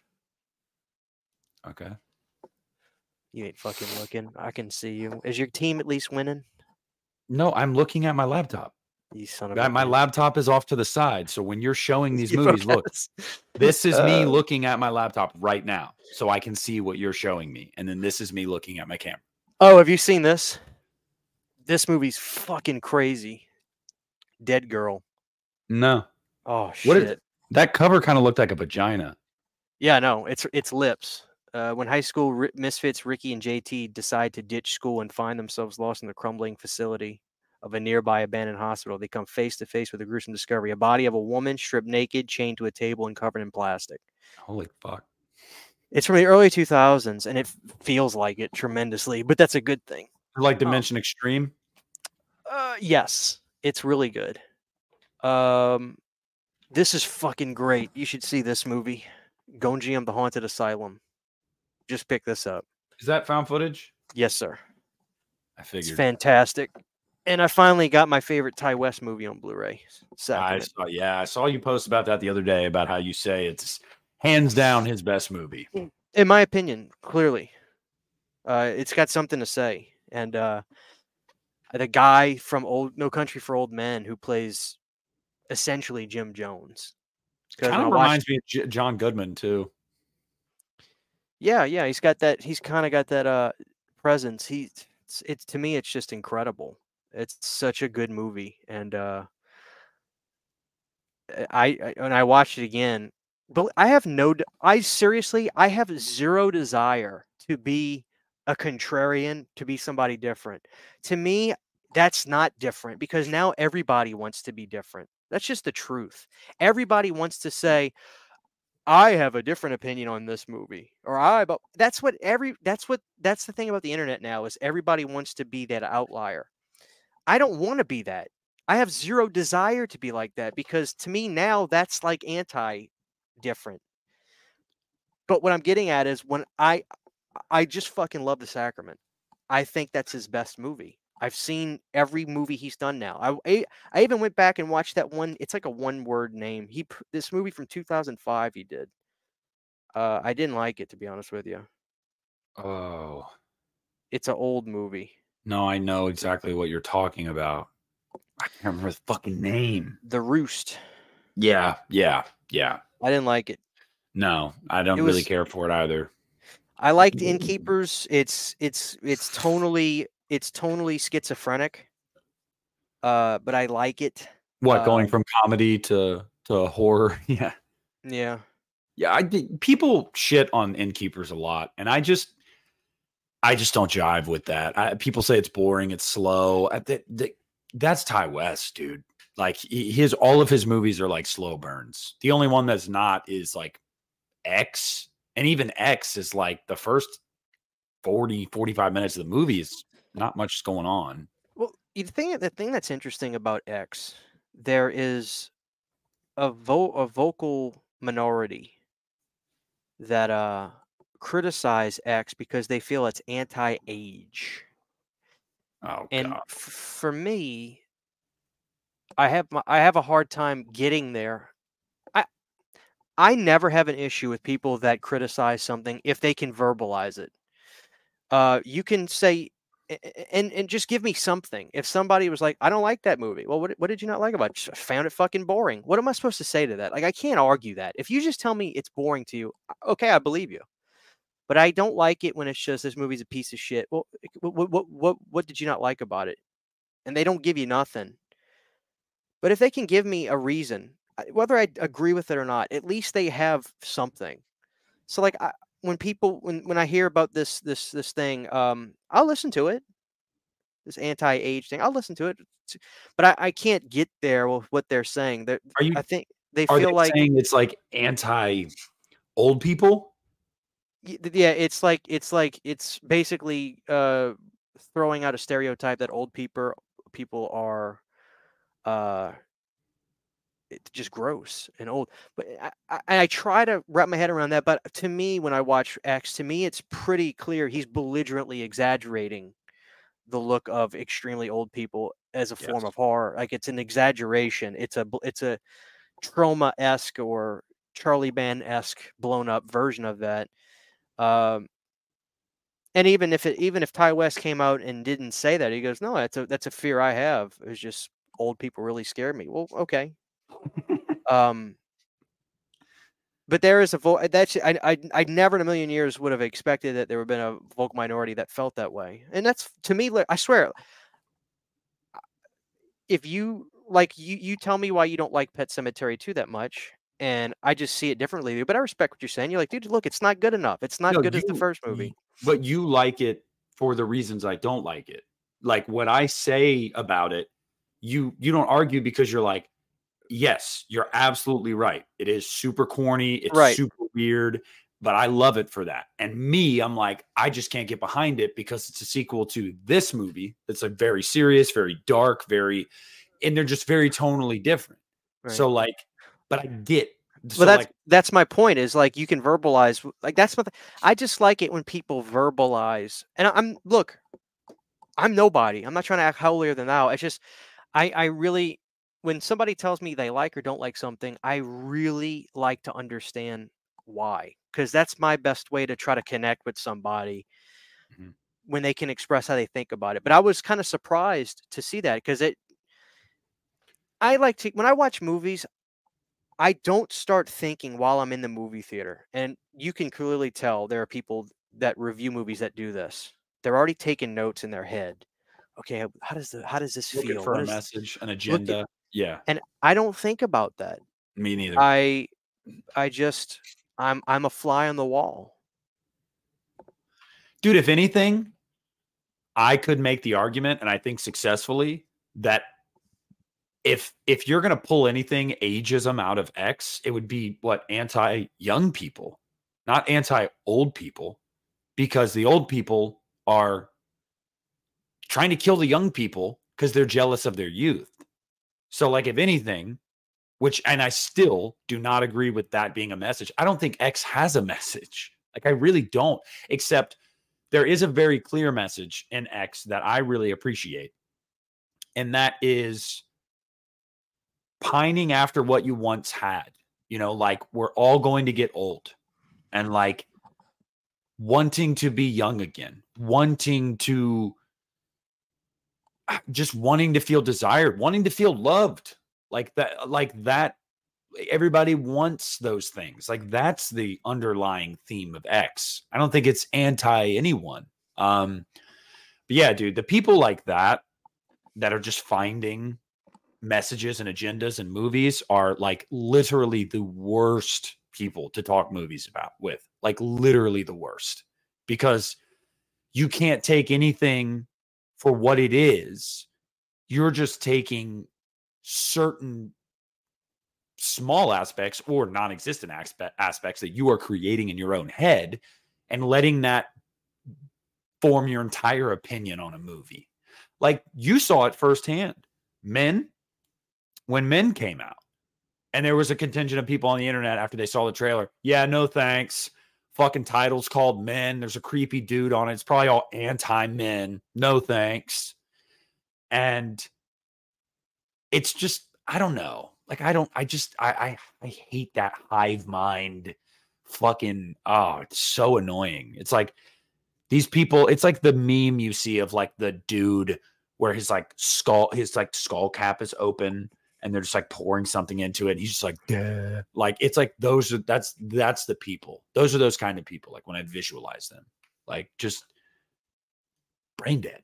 I don't know. It's interesting. I mean, I I, I always I always have a wonder. The issue with the internet too is you really don't know if people are genuine or not, especially when it comes to that sort of thing, because mm-hmm. the the sole reason to be on the internet and to put your opinion out there is to get attention. Hot takes, baby. so it, it's hard for me to understand that the thing with men some people saw it as a i guess like an like a I, I don't even know i don't know i don't know is anti-man the word for it like to me to me when i watch men what i loved about it so much was i love movies where and I, I I I feel like this is something that you don't see a lot in horror anymore to the level of the way Fulci would operate, where like, fuck your reality, dude. Fuck your reality. Fuck reality. What is reality? Um, sometimes in movies that works. Uh, sometimes I like that, especially if it's a story that you know, like the Iron Claw. But when I watch Men, to me, the what I the what what I took away from it, and I never try to preach it as this is what the movie's about, because I could, you know, uh, I'm still convinced David Lynch doesn't make his movies about anything. He just starts shooting and he gets ideas while he's filming, and then people put all this stuff behind it. David never talks about that. You'll never hear David explain anything he's ever done. And that could be his genius is I don't need to give my painting a name. Everybody's going to name it whatever they want. And so when I that's the and I kind of like a like when I watch movies, like when I watch Men, I said to myself, okay, what did I think that was? Uh, I think this girl went through a traumatic experience with a guy who mm. really killed a part of her with what he did. I mean, could you imagine if somebody you, you wanted to just break up with somebody and they they fucking kill themselves? Like, what would that do to you? How, how would how would that affect you mentally? going forward. And and the way they shot it where did you've seen this movie, right? Met Men, yes. Yes, I have. You have? I'm just like, yes, I'm I'm, I'm thinking in my head right now, like, because you asked me a question, I'm like, while you're talking, I'm thinking about like how that would make me feel. I mean, think about that. And then to me, the movie, the whole movie is this metaphor of how distorted her view is of the world because of what she went through, which is something you could say, you could take, in my opinion, you could take that situation and make it something you've gone through and, and it could affect how you see the world. Yeah. So to me, that's what that movie was about to me. And that's what I take away from it. Uh, and there very well could be an interview where the director says, this is what I was trying to do. And kind of, I kind of don't want to hear that. I really don't want to hear what he has to say because, um,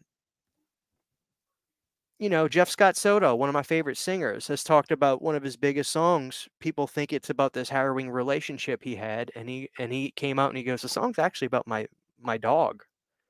and then when you li- but and it, people are just like, "What?" And then you listen to the lyrics on this song, but so sometimes I like it when they don't they don't say what it is. But with that, you can have instances where people can uh take it in the opposite direction where you have that oh, this movie is this movie is uh maybe it wouldn't matter if the director came out and gave it their opinion on it regardless because you could still have people say oh this movie is this woke uh blah blah blah mm-hmm.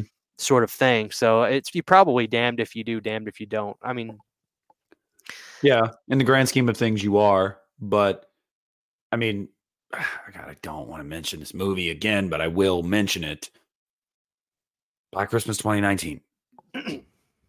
that director came out and said, "Yes, what you think this movie is trying to say, it is what that movie is. This movie is trying to say, and if you don't like it, fuck you."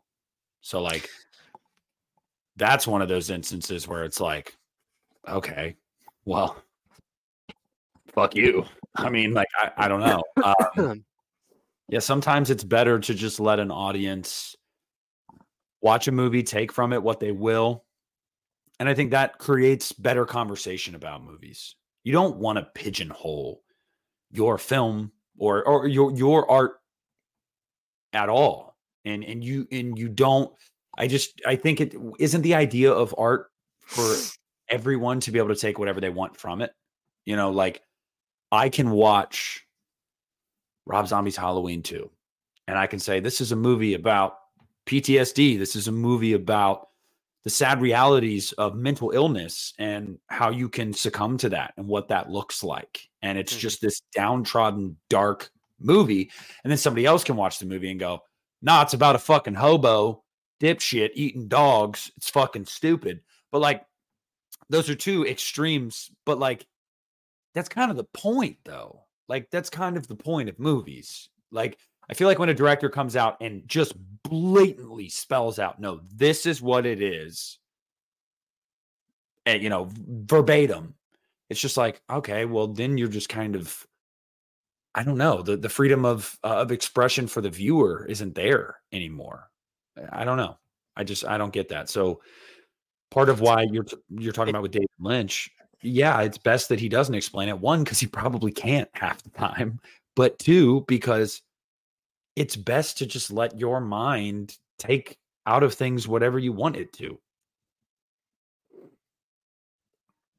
I would love for you to see a movie he did called Mulholland Drive. It's from 2001. It uh Oh, I've heard a lot about it. I I know you've heard about it, but I want you to see it. It uh I, I can't explain this movie to you whatsoever. I have no explanation for it but it's got scenes. There's a scene in this movie where this woman is singing, and her singing the only way I can describe it is her singing is so good, it's frightening. It actually kind of makes the hair on the back of my head stand up, the back of my neck. My hair's too long in the back to stand up. There's moments. There's moments in this movie that are.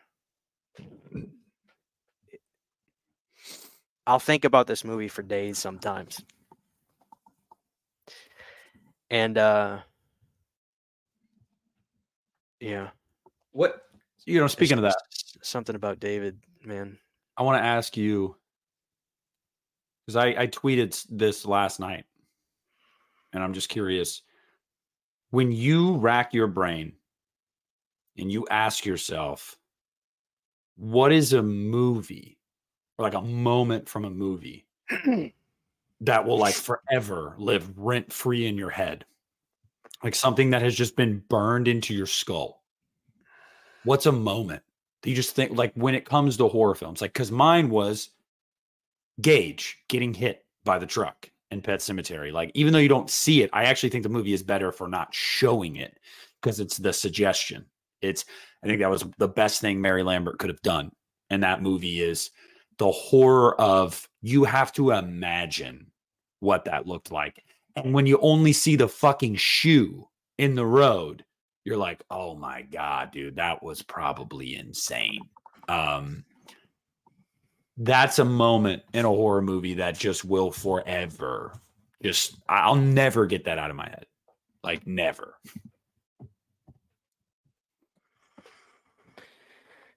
I have an answer. Go for it. Um, and again, I've said it a thousand times. Uh, unless you were there, I, I really don't think it's it really is hard to describe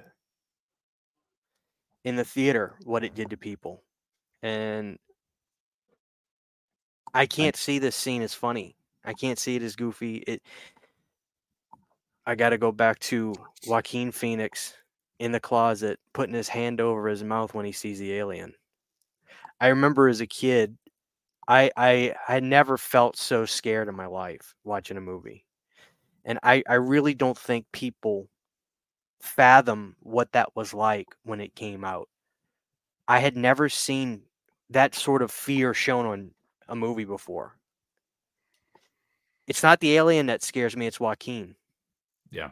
He's helpless.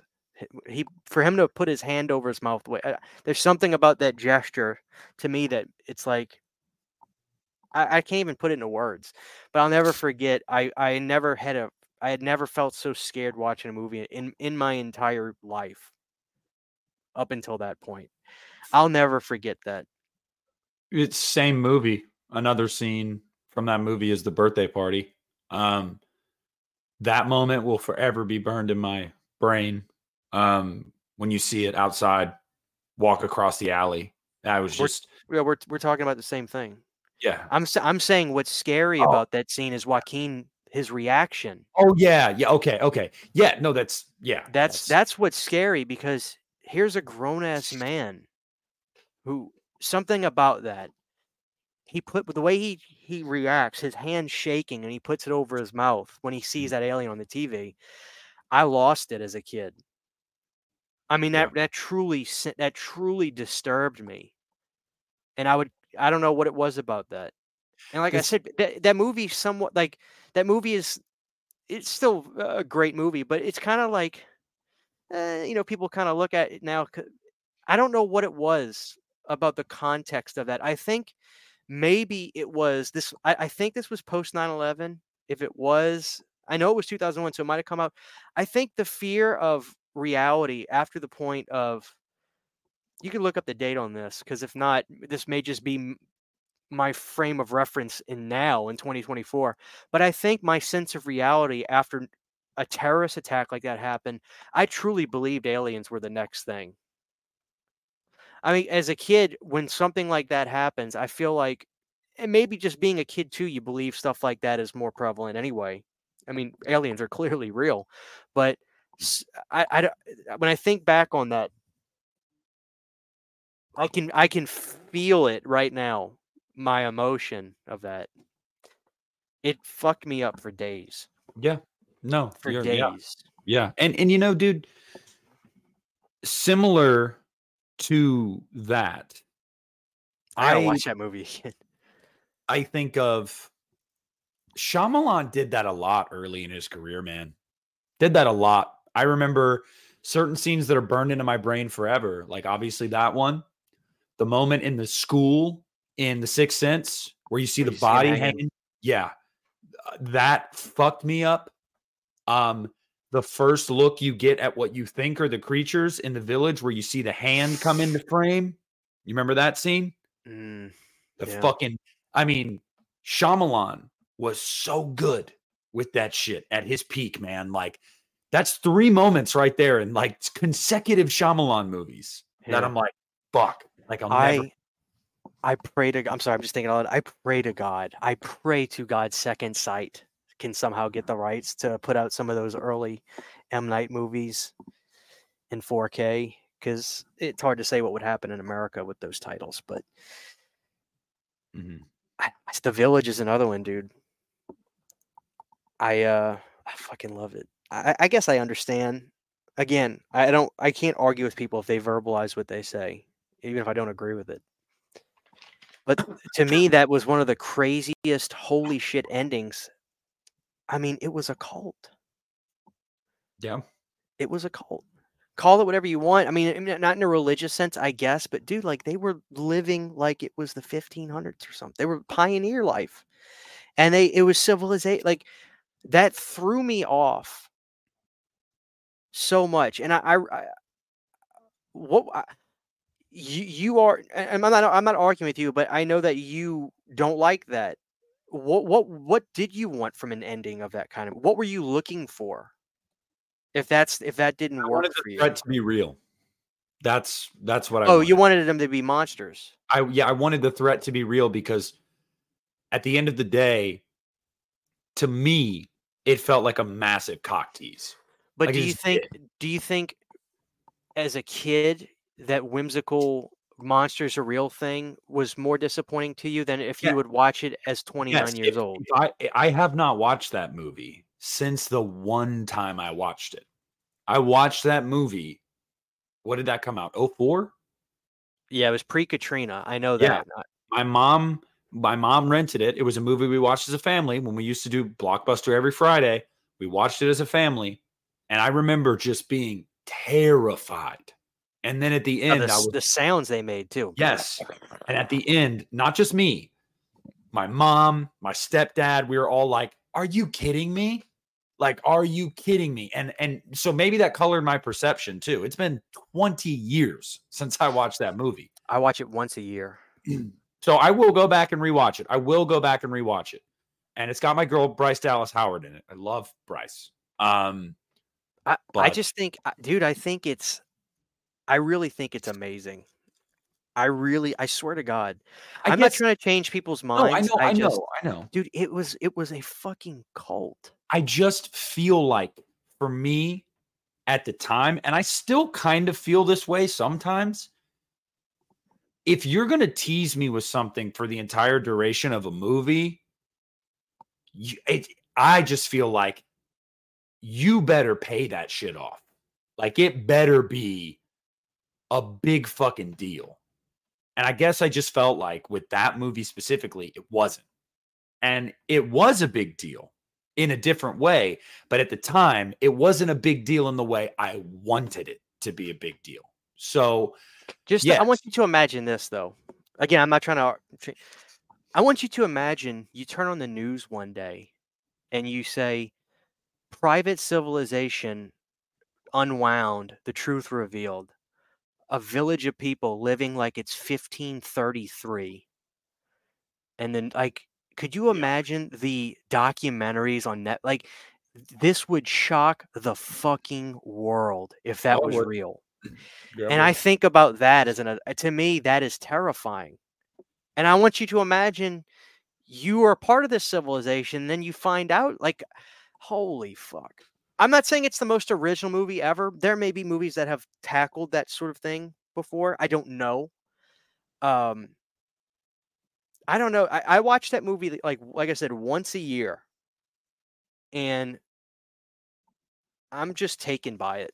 I'm taken if by you it. if you want me to be There's something scary about it's the fact that they're Yes. manufactured if- monsters. Any like that's creepier to me. if yes, I, I hear you, and I'm going to rewatch it because you do make good points, and I need to go into it now that I know what happens with an adult frame of mind. How will I receive it? So, it is a movie I need to give a second chance to, and I Yeah. will. Like, probably this weekend. Like, I will, but I do think it is inarguable. I think The Village is when Shyamalan started to turn a little bit, where eh, some of his movies started to become about this big threat, this big question, this big mystery, and the payoff in some of those movies was not there. Now, could you say, well, you know, that's because he started off so strong, so it's it's you know it was impossible for him to. That was his apex, you know, years ago. Now, you know, you only go down from there. That's not necessarily true because Split was fucking awesome. Like I love Split. It's probably my second favorite Shyamalan movie, like after Signs. but I do think it's inarguable. He still had some good movies in there after The Village, but that was when you started to get the hit or miss Shyamalan, where it was like, oh, that one was decent. Okay, that one kind of sucked. And now Shyamalan is just like, yeah, no thanks. Uh, like when he's attached to a movie now, I'm like, ah, God, I, I, I, I, know, but I, I, I still have hope that he's got that masterpiece in him. Like I really do. because he's made him. He's made him. The dude has it. Like he, he, it's like Carpenter.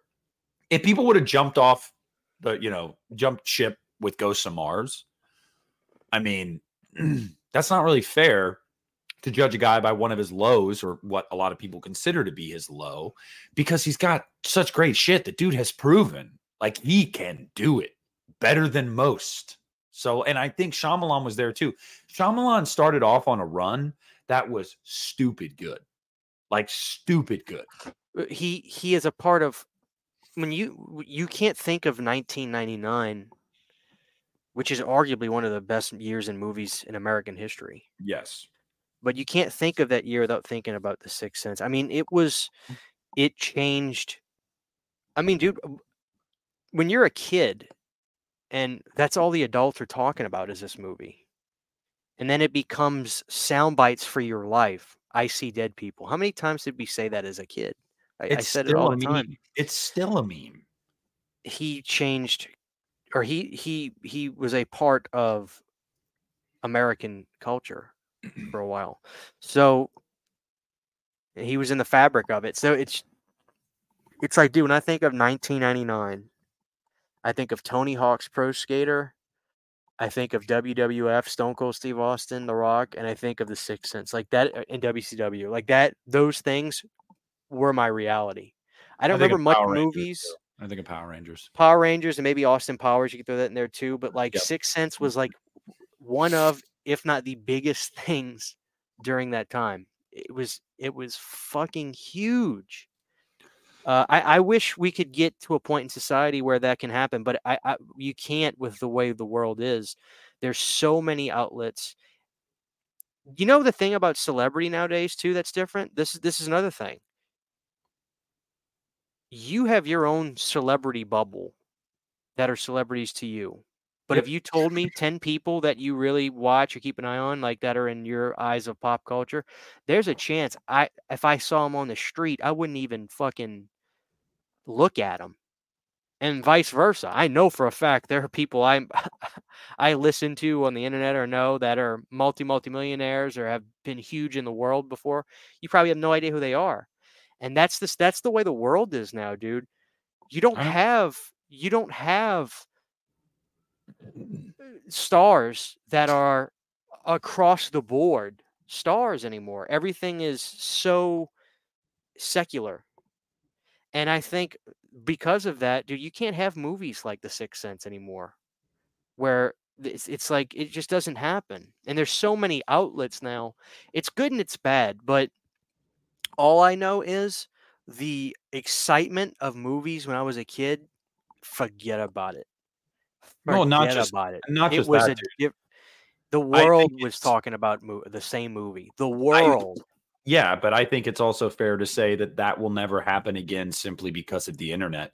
You can't have a movie with a twist like that anymore because it will get spoiled the day it comes out. Everybody on the internet will know the twist.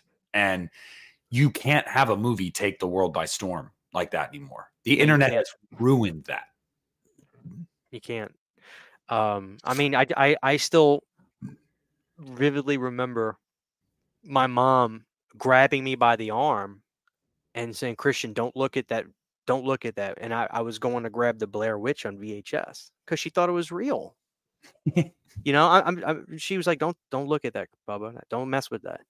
I mean, that it's, it's crazy. I mean, I, I, I, I- took my mom out for dinner this past Sunday because we were celebrating her birthday, and I, I remember telling my mom, you know, Katrina hit in 2005, and before that, I lived in Saint Bernard Parish, Louisiana. I mean, I lived right under New Orleans, and I was like, Mom, you ever just have moments where you wonder, did that reality for us? I mean, my life and my culture is so different pre Katrina. I mean, I can't describe to you how different it was. And I tell my mom, I said, Mom, do you ever have moments where you almost wonder, did that part of our life, did it even happen? Or does it just seem like a, a foggy memory? She goes, uh, It's so crazy you say that because sometimes I wonder, did that did it really happen?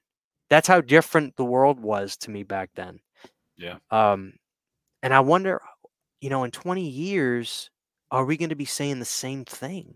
Do you remember when we had to look on a computer screen to talk to each other from home? Like, like you're, I, uh, what is gonna, what is going to happen in our world in 20 years? What is going to be? How are we going to consume things digitally? How are we going to consume things and all across the board? Like, how?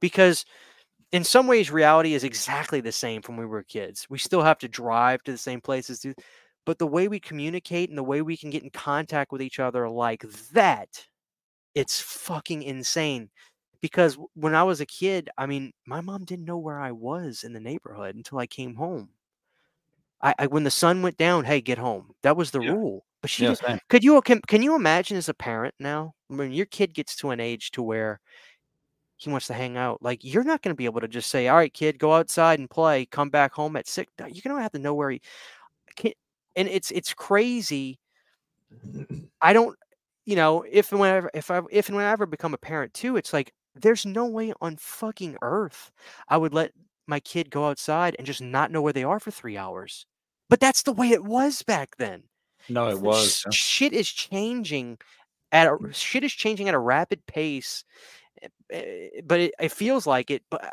what i'm getting i'm sorry i'm rambling but like dude yeah. Reality is crazy and sometimes when you think about how it's changed you don't realize it until you realize it and then it's like i feel like i'm that guy that's trying to spit on a podcast right now i'm not but like dude i really don't know what the fuck the world is going to be like in 20 days He's the Remember history that- meme. you remember that guy you remember that guy goes sometimes just real- when you're having an experience you have to realize you haven't does that make sense okay Yeah.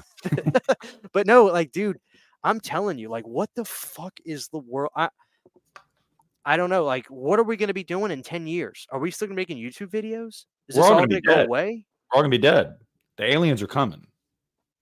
you know uh, they're already here i think i think they're i think they are secretly running things Oh, shut the fuck. up. you know they could be i mean who knows i i, I don't know I think that aliens probably can look like us and probably can assimilate, or I don't know. I don't know.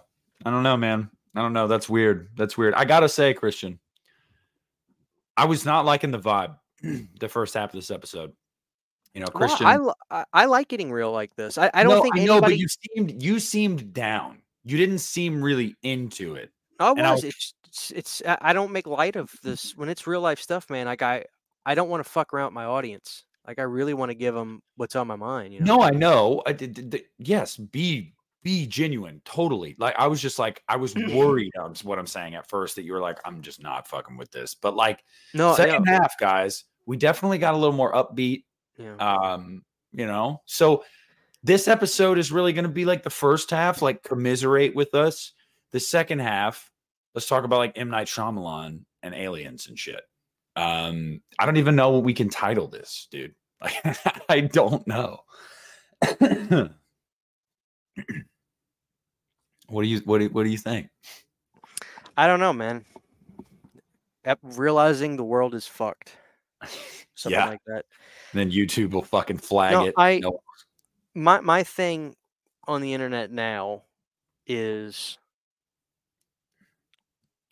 I think people go to YouTube because everything in the world is so produced, probably overproduced, over edited and things like that.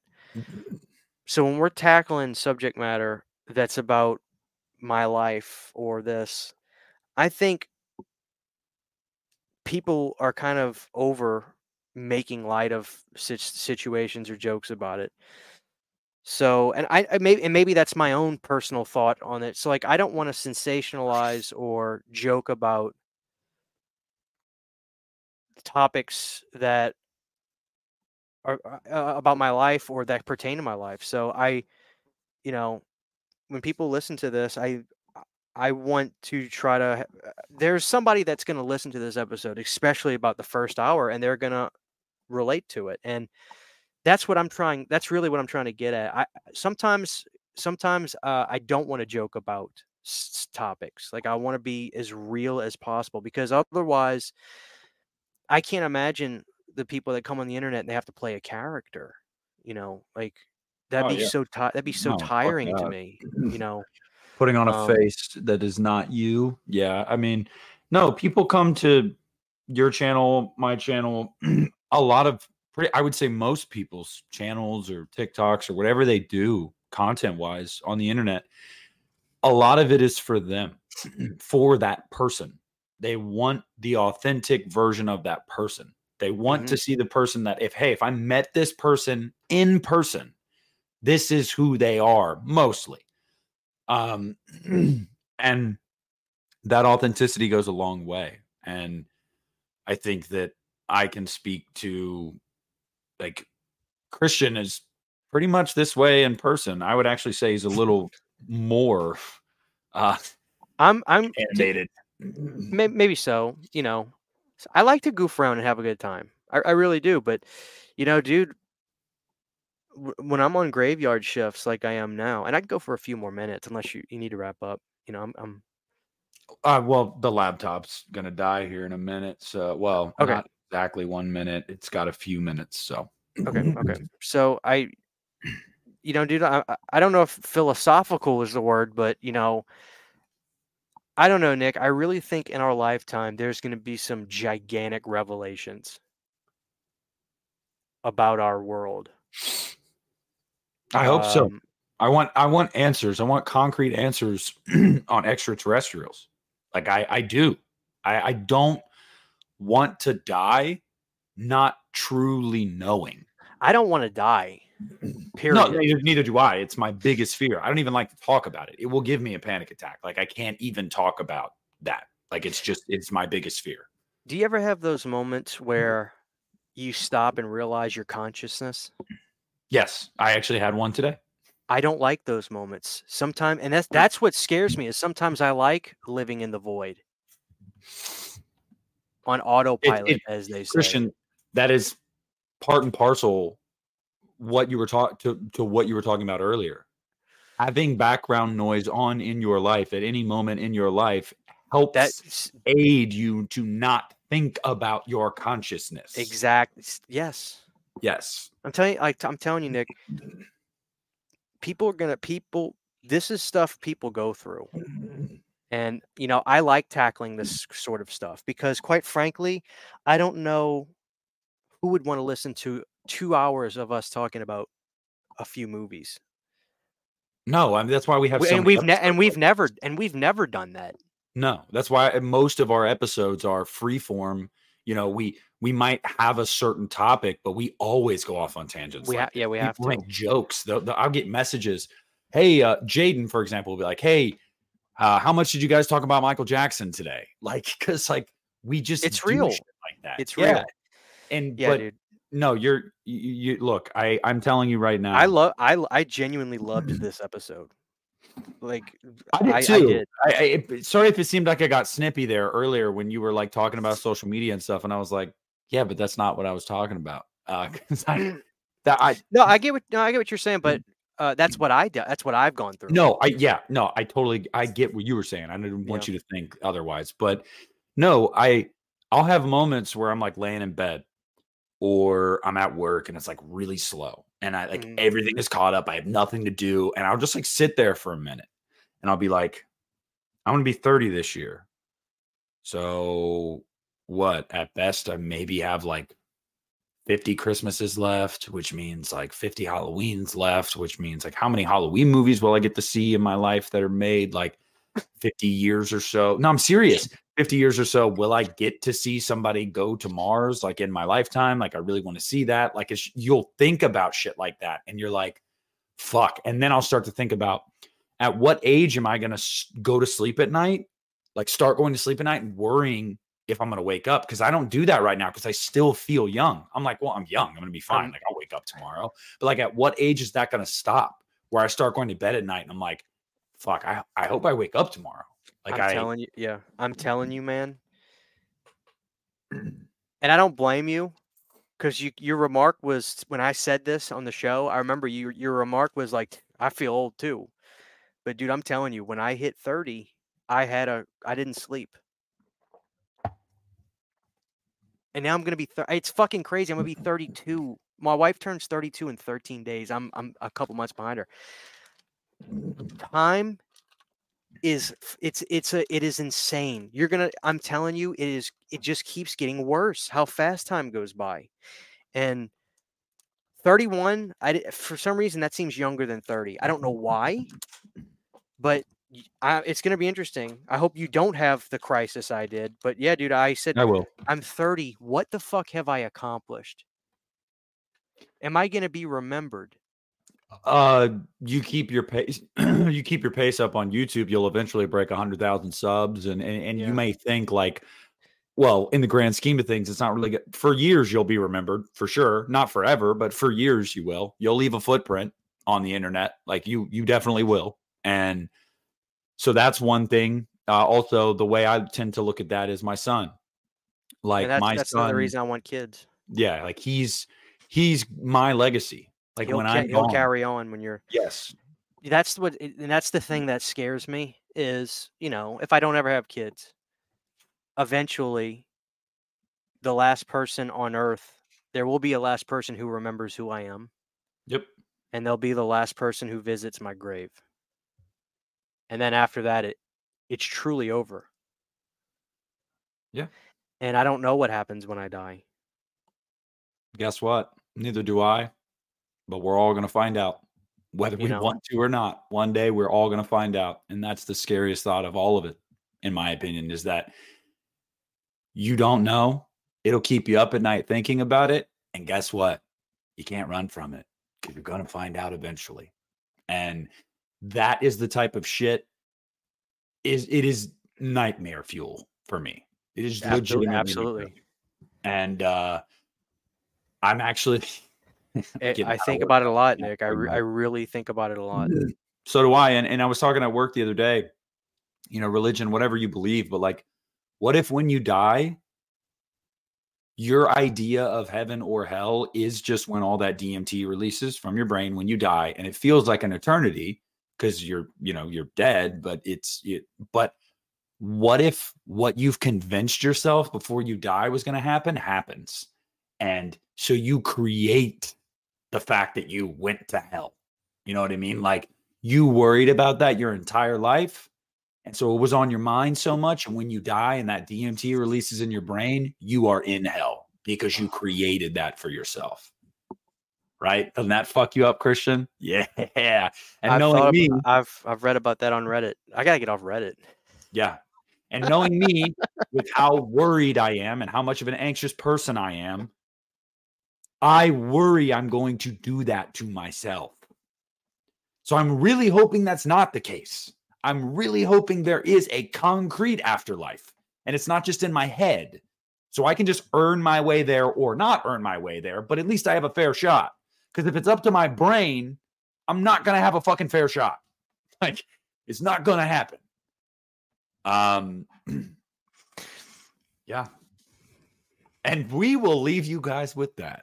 So, uh, no, for real though, we we do love getting like, um, you know, like deep and existential. Uh, with The name of this episode is "What Happens When You Die." Oh, That's the name of the episode.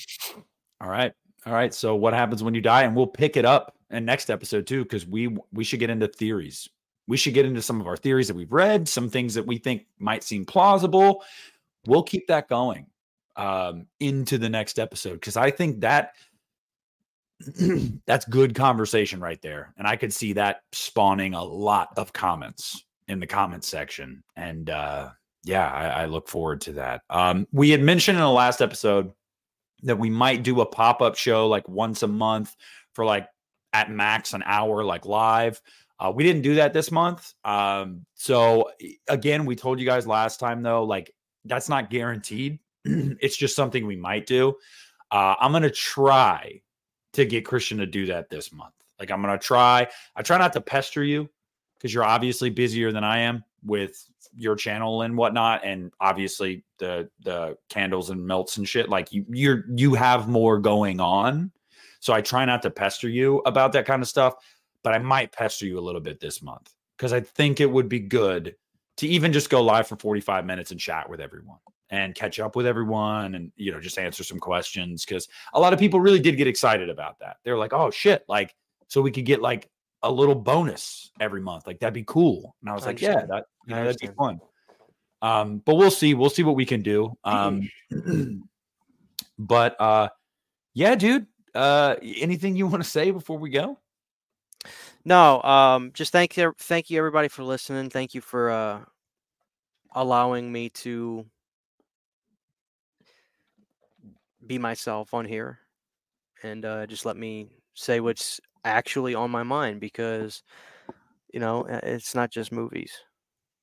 It's a part of my life. It's not my life. it is your life So this is your this is your legacy unita maybe is out. some, maybe dude, maybe in eighty years somebody will be listening to this and they'll hear what we said.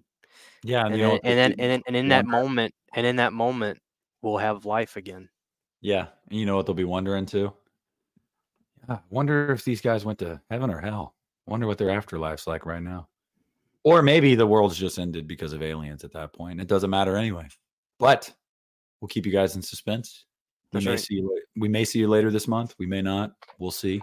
Thank you guys for watching this episode of the You Need a Horror Podcast or listening to it wherever you are listening to it. If you are, leave us a review on Spotify, Apple, whatever you listen to your podcast on. We would greatly appreciate it. Uh, we love you guys, and uh, we'll see you before you know.